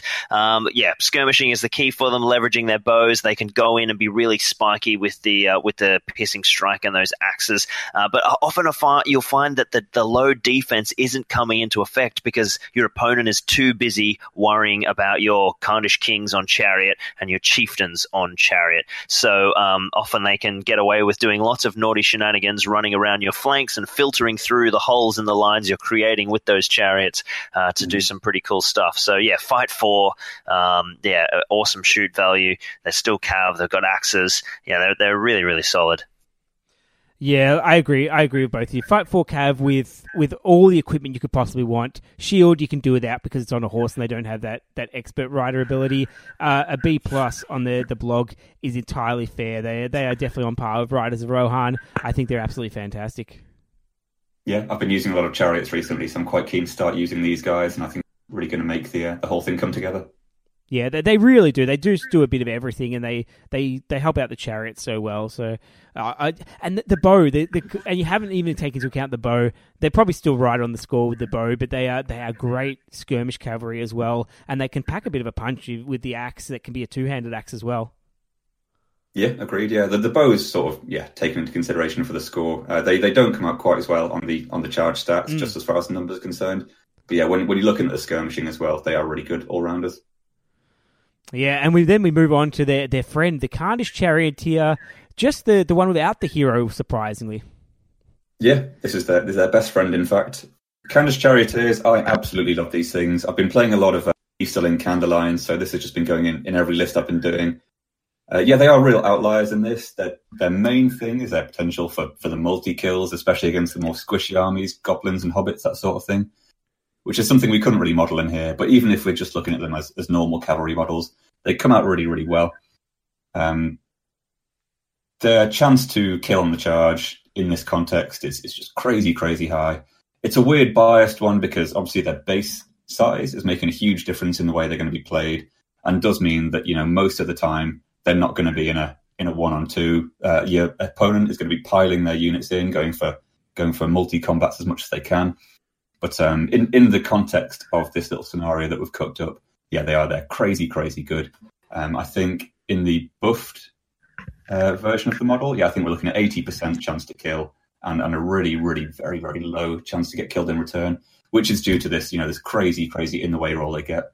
Um, I think the stats kind of tell a more pretty picture than when you actually use them on the table because obviously they can feel a lot squishier than you might expect because all it takes is one um, one attack to get through this five up in the way roll and they're they're looking at very very probably getting taken off the table. But like I say, in in this scenario, yeah, they come out they come great and they uh, they got an A. Yeah, I'm not going to disagree with the score because I don't know that it's a fair comparison because they, they are so different to everything mm-hmm. else. What I will say is they, they suffer in that you can give them a hero, which is like such a good choice. So often, oftentimes you go, oh, I could put a captain on it or I could put a king on it, and yeah, ups the points. But the big problem with these guys is they are absolute like archery magnets. So when people mm-hmm. see these guys, it's like I'm going to throw everything at them and and have have a go at them. I think does Legolas's wound actually just go at the rider as well? I think it does. I think he can avoid the yep, in the way. Does, yeah, yeah. So he's like if he's on the board, which is not it's not a fair comparison, but these guys are not on the board at that point. So um, they are their, their damage output is incredible, but their ability to go down is also and, and the big base, which I don't think we've taken into account in this modeling, means that whenever they, they get someone attacking against them, they're going to have a pile of attacks against them. So they they potentially on the defensive front might be a bit lower, even though they have that bulwark rule or whatever it is, where they you try and hit them and then you end up hitting their horses. Yeah, that's the thing with Khandish chariots is they're they're amazing when they get there, but if they're just a chariot, they never get there. Um, they're really cool models, but I'm I'm hundred percent an advocate for just heroing up pretty much almost all of your chariots, um, and then using the rest of your points to take um, take Khandish cavalry and then a slew of little bits of infantry every now and then to feed through the gaps as the battle line clashes. I think I'll I'll defer to the the Maestro of Khand himself, Mister Josiah, who I shouldn't misrepresent because he might be appearing soon. We'll see. Um, or might and, have already uh, appeared, depending on which order I did it. Yeah. Yeah, exactly. But um, yeah, it's yeah, the Khandish chariot as a model is like unbelievable the benefits that it gives the rider and when that rider is a hero and he you, these, you just look at these chieftains and these kings and they're goddamn unkillable with this amazing in the way roll that you're striking past in combat it's yeah yeah uh, absolutely absolutely uh, devastating units I agree completely. Yeah, I think the your basic charioteer it, it brings a lot of problems, like how squishy they are when you get an auto, like a magical attack. Um, bumping these up to heroes really does does change that. Another thing we've not mentioned is the um, the fact that these guys benefit more on the charge than your average cavalry model, and because we only are looking at these these models on the charge, it really does bias things toward towards these guys. Um, and like you say, with the heroes, they they rely far far less on getting that charge. You know, you've got your chieftain with two attacks, you've got your king with three attacks. These are good uh, combat models, even when they're not getting the charge. Whereas your normal charioteer, he's he's pretty ineffectual when he's when he's not charging, which means he's you know he's relying on getting priorities, relying on getting these heroic moves. The heroes really uh, take away a lot of that uh, dependency. Okay, let's move on to the exciting part, the Harads. Harad, Haradrim, sorry. Yeah very exciting, very very spicy. Uh, so yeah, the theme for the next few models is just going to be crazy offense, crazy bad defense, but that's that's what you know what you're getting into. So the Raiders, um, they've got their lances, so they're they're really really spicy. Uh, Twelve points, really cheap. You can you can stock up on these guys. Forty percent chance to kill, thirty percent chance to die. No, thirty six percent chance to die. Uh, so you know, if, if, you're throwing them in, you know, you know somebody's going to die, uh, and it's just a case of who that's going to be. Uh, they are really hampered by their fight three. Fight four is going to be a big problem for these guys, um, but they do have their, their, their poison. So really spicy, really killy, uh, very very fun models. Yeah, these ones. I, I look, your score is a B minus, and I pretty much agree with that spot on. I've been using these guys a lot. Their their points levels are really interesting in that it's it's such value in on its own if you don't look at the context for it, uh, and the ability to give them a bow and a war spear is really useful because you can do that that Rivendell Knight type role where you skirmish and you, you hit really hard. You could take them with just mm-hmm. the bow, which is um, plays a different role essentially. They're nowhere near as good as with the lance. The lance is such a good purchase that that war spear they've got, but the next one on the list really does mean that their their points values don't seem as impressive. Yeah, that's absolutely correct. Lachlan, do you want to talk about these guys? I couldn't agree more with everything you guys have said. Great summary. yep. So the Serpent Riders um, are basically the same as the Haradrim Raiders. No bow option, but you get the fight four. Yeah. So they're taking away the bow. They they've um, accounted for the, the main weakness of the Raiders, which is their, their fight three. So their fight four really just pumps these guys into into ridiculous killing killing levels. Uh, so their percentage chance to kill in this scenario goes to 51% on a 13 point model. That is madness.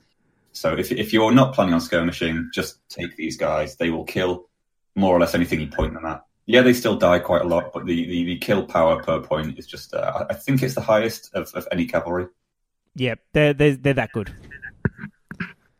I'm curious, Jez, what's your sort of uh, kind of army composition in terms of ratio of raiders to serpent riders? Are you running just the one? Are you taking both? Obviously, the you know the benefits from poison and things they're, they're they're all really good units.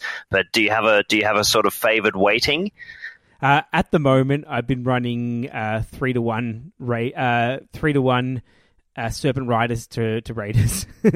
So essentially, just for their bows to help leverage that. Pretty much, and because uh, the, some of the some of the points don't quite work out. Just no, they're actually the main reason I wouldn't take more Serpent Riders is there's only two poses and I only own twelve. Yeah, fair, fair. they're, they're, they're, they're the royal guard of the the Haradrim list. They're they're just. I was literally about to say that.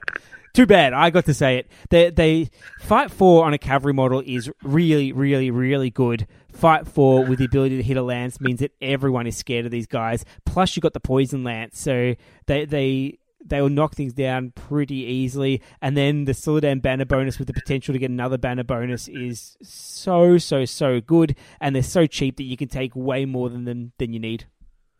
Yeah, it is terrifying. And to um, to quantify just how good they are at killing things, so the, the Knight of Minas Tirith, which is you know something which we said earlier, has got pretty pretty good killing power per point, kind of uh, mid high range. Uh, they come in at what is it, twenty seven point six uh, kill power per point. These guys are forty nine point three, so almost double the kill power per point of a, of a Knight of Minas Tirith. So these guys are yeah absolutely lethal. Like I charge Army the Dead with these guys, and I'm confident I'm going to take them off the board. Yeah, yeah, they're that good. Just before we leap off them, uh, Suladan has a creates a banner effect, but that doesn't count as being in range of a banner. So if they're in range of another banner, they can effectively get two rerolls across both of their dice. Is that correct?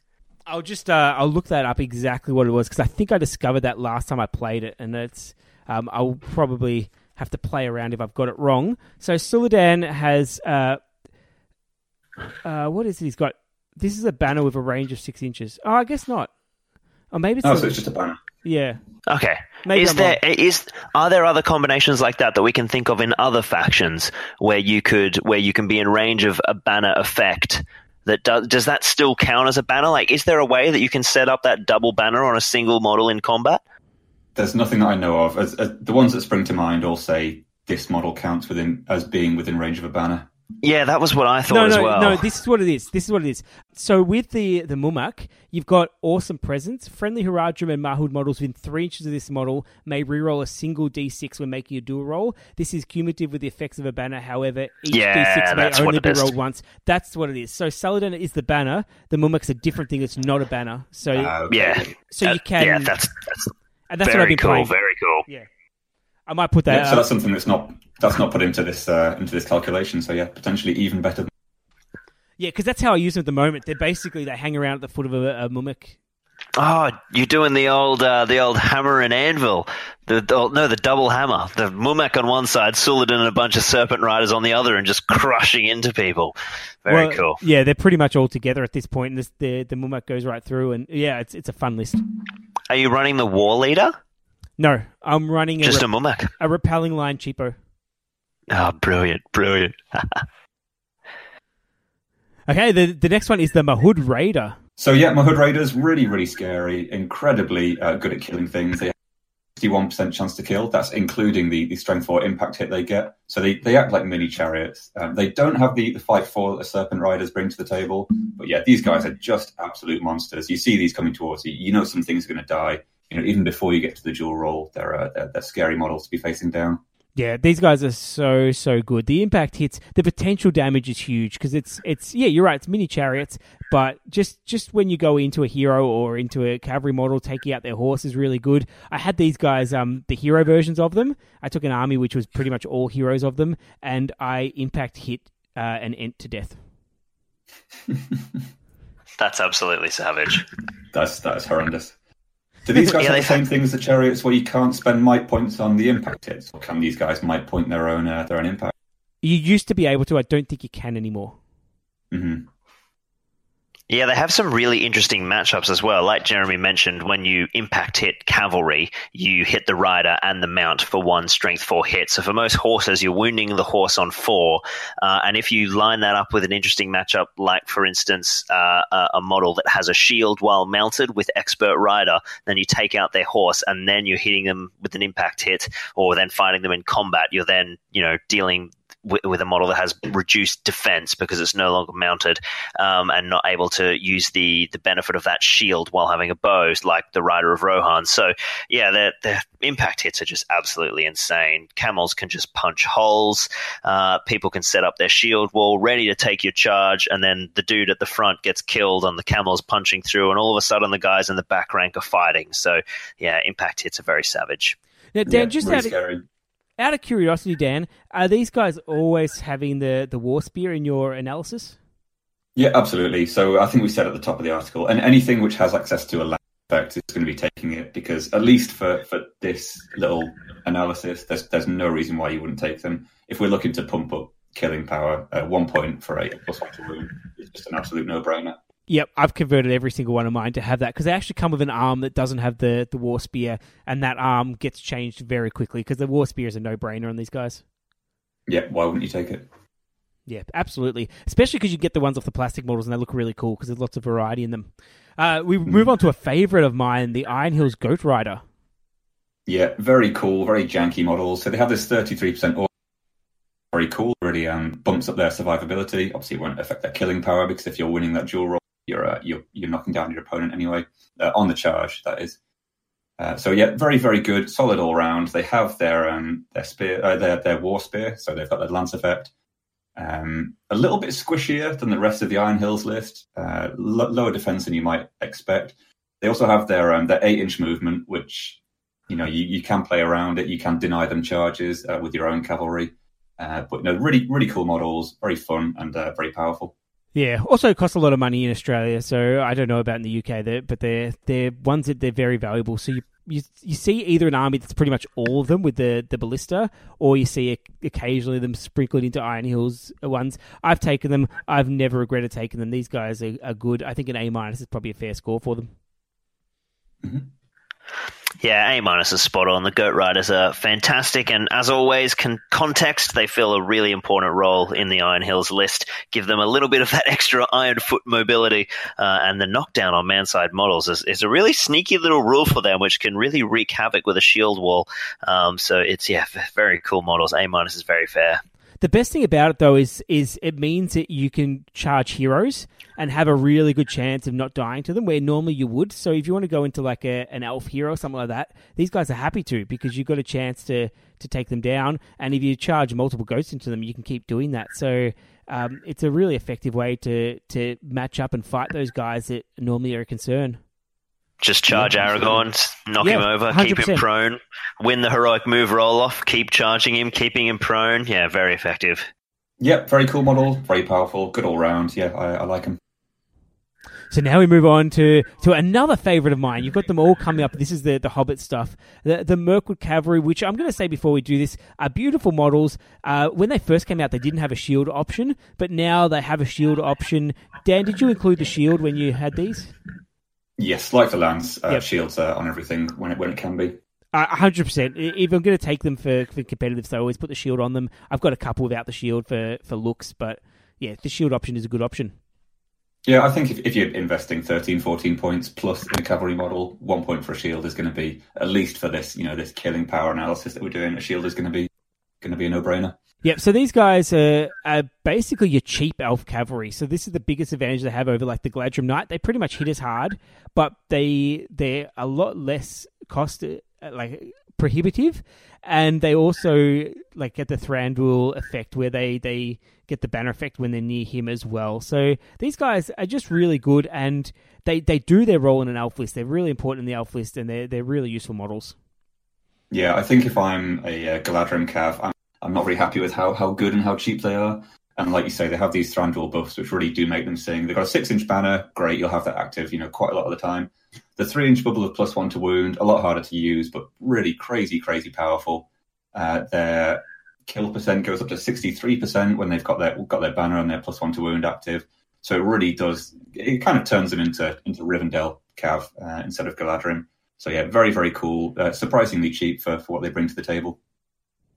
Yeah, B B is probably fair, but I, I would not be unhappy with a B plus either. How many points are they? They are What are they? Sixteen or so? Seventeen? something like that. Let me double check. Uh, Galadhrim, no, that's Galadhrim. Um, Mirkwood, seventeen points.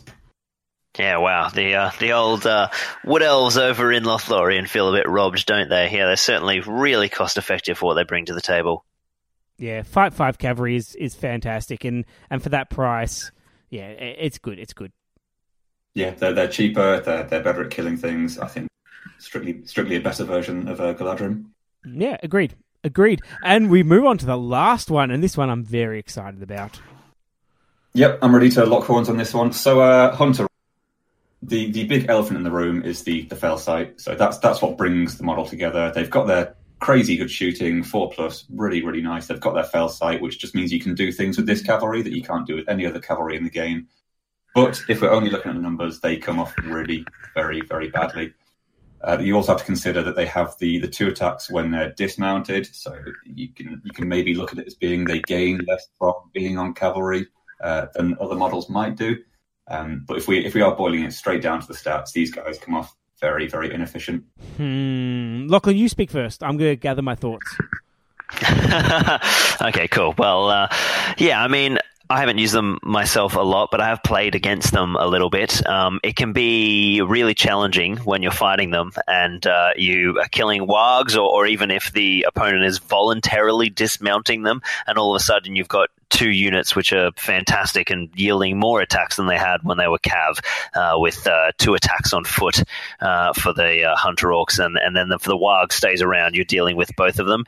Um, I think they're obviously a bit softer because they're only D4, um, but uh, yeah, just being able to shoot, being able to uh, do all sorts of shenanigans, and yeah, you just fell sight is just crazy. The stuff you can set up when you're playing on boards with the proper amount of terrain that SBG is supposed to be played with, uh, you can set up some crazy shenanigans with them. C plus if there's no terrain on the board whatsoever, but if you have any terrain that you can put a model behind, these guys are just brilliant. Like like I said before, the Army of the Dead, where you can put them in a puddle. These guys, you put them behind a big rock or a building or a forest or something like that that blocks their line of sight, and they cannot be targeted, and they can run around. So so things like wizards and that that, that hide in the background, anything like a hornblower or anything in the rear rank, hate these guys. They are so scary because they can get around to them when they can't normally be seen. So these those hidden models they cannot survive these guys. You got the dismount ability. So if you need to suddenly get somewhere and then dismount to two guys, you can do that. Something like a reconnoiter that's really nasty because you count as one as you go, but just before you get to the line, you can have a cheeky go at turning into a warg and a hunter orc and get off the board. Uh, you can split up and you become very effective on foot, which is good. So if you want to jump in the forest, that's really good. Uh, you're probably backed up by a hero like a Warg, uh, their, their captain or Bolg that also also has the fell sight. You've got the the the good strength value. You've got uh, it, these guys are, I think, well and truly above that C plus. I would go something like a probably a C plus if you have no terrain, but you have any terrain on the board. I'm looking at at a, a B plus A minus area. These guys can you win you games, and they are they are incredibly difficult to deal with if they're played well. Yeah, I think you're right. I think they are crazy wildcard model. I think yeah, you, you start with the basic stats on paper at a C plus, but in the context of the game, they're only going to go up, upwards from that, and uh, the stuff you can do with them is, is really crazy. And I think yeah, getting getting the points worth just depends on yeah making use of that fell sight. Absolutely. I've, I've played some games, especially small points games. Small points games with fell sight, you could just frustrate your opponent so much because you can just keep moving them behind a building. If you have like a like a Rohan board, they love to go behind Rohan houses and just dance around and dance around and just scare people because they've got such long range and they just pick people off and then duck back and they can do that ultimate hit and run. Yeah, crazy, crazy models. Mm. Lachlan, do you have anything to say about these guys? I think they're really solid. They're, they're, yeah, it's all about that. Yeah, they're soft, but if you just play them right, they're absolutely lethal. Mm-hmm. Yeah, especially if you put Bolg on one of them. That that that certainly does the job. Yeah, well, yeah, Bolg can certainly do work, can't he? looking at the points here, it seems like compared to you know normal normal wargs, they are paying between three and four points for that fell sight and for the for the, the shooting power. So I think yeah, you really need to to justify that extra four points worth. I think it's it's once again a contextual thing. The hunter orcs are pretty cheap. Uh, for what you get with the, the two attacks on the foot. So you can definitely afford these guys, and they play a role in the army that just makes the army work. I've tried the army without them, and it is just nothing compared to the army with them. They uh, they really do help you out. That speed they have, that ability to always hit people. Sometimes when you charge cavalry models, you can't get around the back because you can't see the model. Your own cavalry model ends up blocking it off. So these guys, you never ever have that issue. So you can always do that full surround when you do the cavalry charge if you're charging like a small pocket of guys, and that stuff's underrated in, on paper, but really when you when you put them on the table, you really see what they can do, and it's so useful. You never get that, that person that says, "Can you do see line of sight? Will you check line of sight?" You go, "Sure, I will. I can see you," and which is really really good. yeah, cool. Yeah, agreed. Mm. Well, that's all of them. I actually really like your analysis, Dan. I think you've done a fantastic job with this overall. We disagreed on a few things, but that's just because they're things that probably are, are incredibly difficult to model on your, your spreadsheet. And um, yeah, well, well done, and thanks for being on. You've, you've argued very, very well. Lachlan and I did our best to to dethrone some of your arguments, but you've you've held your ground and and done it admirably. I, th- I think most of the times where we don't see eye to eye, it's just a case of how much we're looking at things in context. You know, you have more experience of playing them in the game versus I'm co- coming at it from an angle of just putting numbers on paper. So I think, uh, yeah, it, it's quite clear that you know things are going to act very, very differently when you bring in all the factors, how they work in the game, what you're aligning them with, what magic powers you're using, all, all this crazy, crazy stuff. So um, yeah, the, the, the main takeaway. Well, I think I had two main takeaways. Is that cavalry is always, always good. Uh, even all these models that, that, don't come out quite as well, you just take them in an army all the time. I'm a big, big fan of if an army brings anything new to the table, you want to you want to capitalize on that with your army. So you see that with um, with uh, with Felsight being probably the best example there. Like, why would, why would you ever not take that? You're always going to want to make some use of that in your army, uh, even if it might not be the most efficient use of your points. You're just going to do it because it's something your army can do that others others can't.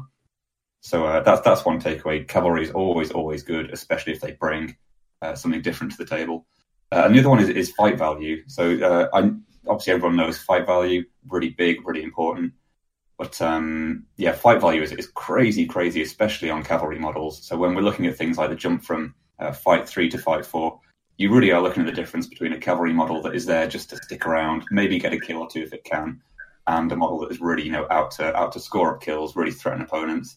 And uh, yeah, I think maybe the best example of that is the Warg Marauder, which really doesn't have quite as much kill power as you might expect it to. And uh, I think its its fight value is the uh, the real Achilles heel there. So that yeah, they were my two big uh, big draws from the article. Yeah, absolutely. But I think the one thing you you haven't included as well is that that um, the higher fight you are, the better you are at killing heroes, and that makes you yep. way more points effective because your your elf cavalry, if they can take down a hero, they've made their points well and truly over, and they can do nothing else in the game, and they're still like probably one of the most important models in that game. Whereas your your lower fight guys have to work a lot harder for that and have to wait for the heroes to fail what they're doing. So I think that's something that, that when you're fighting against basic troopers, you don't see the full value of something like one of those high fight value models. Uh, yeah, fully agreed. Um, when, when, you are looking at the, the Fight 5 models, they are almost a different category of cavalry models in themselves. They're just out to do things that, that normal cavalry models will never even consider. So yeah, really crazy, crazy uh, sort of paradigm shift in how you're using your cavalry there. Yeah, absolutely, absolutely. So let's finish off with let's I know we've given some grades and that sort of stuff, but I just want a knee jerk reaction. Best cavalry model in the game. Let's make a call. No sitting on the fence. You have to come up with one. Uh, I don't want to start with this one, Dan. I'm going to go with you first because you are you have crunched all the numbers. So I've laid out a, a number system. I've explained my reasoning. I think I wouldn't be able to stick to my guns. So uh, if we're talking basic, unbuffed cavalry, I'm, I'm going with Hood Raider. Fair call, fair call. It's a, it's a really good model. Lachlan, what about you? Well, I'm not going to sit on the fence, uh, Jeremy, but I'm going to scream Rohan Royal Guard in all caps with throwing spears, and then in brackets put um, Rivendell Knights. oh, okay, that's a tough one. I am going to. My heart wants to say uh, Serpent Riders, but I am going to back you up and say Rohan Royal Guard as well. Great. Well, that makes me feel quite good about my uh, about the table. Yeah, your table was good. Uh, it was it was a really sometimes the the maths you do the analysis and it doesn't work at all. This one I think actually works pretty close to it. Yeah, and it, when, when the numbers came out, I, I, was pretty happy. It seemed to more or less back up um, what we thought it would be what we'd be seeing. Uh, yeah, the, the thing with the the bow tax, you know, that's not modelled into it at all. That was really really clear. So uh, I think if we did find some way of accurately modelling that, yeah, we would see Rivendell Knights up there, probably in the top the top three or four spots. But uh, yeah, Mahud Raiders and Royal Guard both absolutely outstanding as far as the other numbers concerned. Mm, there you go. But hopefully we see lots more of them. No, I don't want to see lots more of them on the board. They're scary. We see a lot of Royal Guard. we don't see a lot of Mahud around here at the moment, which is which is nice because they are really scary. Especially if you ever take them in battle companies, you are going to lose all your friends because Mahud Raiders will run through a whole battle company before they've even fought. Yeah, absolutely horrific. okay, well, thank you both for coming on. Thank you very much. Yeah, cheers for having me. It's been a, it's been a pleasure. Thanks, Jeremy. Always a pleasure to come on the Green Dragon. Uh, remember, listeners, traps win games. Thank you for listening to the Green Dragon podcast. Please be advised that the Green Dragon podcast is not suitable for children, the elderly, pregnant women, those with a history of heart conditions, or anyone expecting to receive worthwhile advice. You can contact us on the Green Dragon Podcasts at gmail.com Yes, it has an S at the end. Or our Facebook page, The Green Dragon Podcast. We do not claim ownership of any works based on J.R.R. Tolkien, New Line Cinema, Warner Brothers, or Games Workshop. This podcast is purely for entertainment. The thoughts, as rare as they are, are solely that of our hosts and guests. Farewell, listener, until we meet again.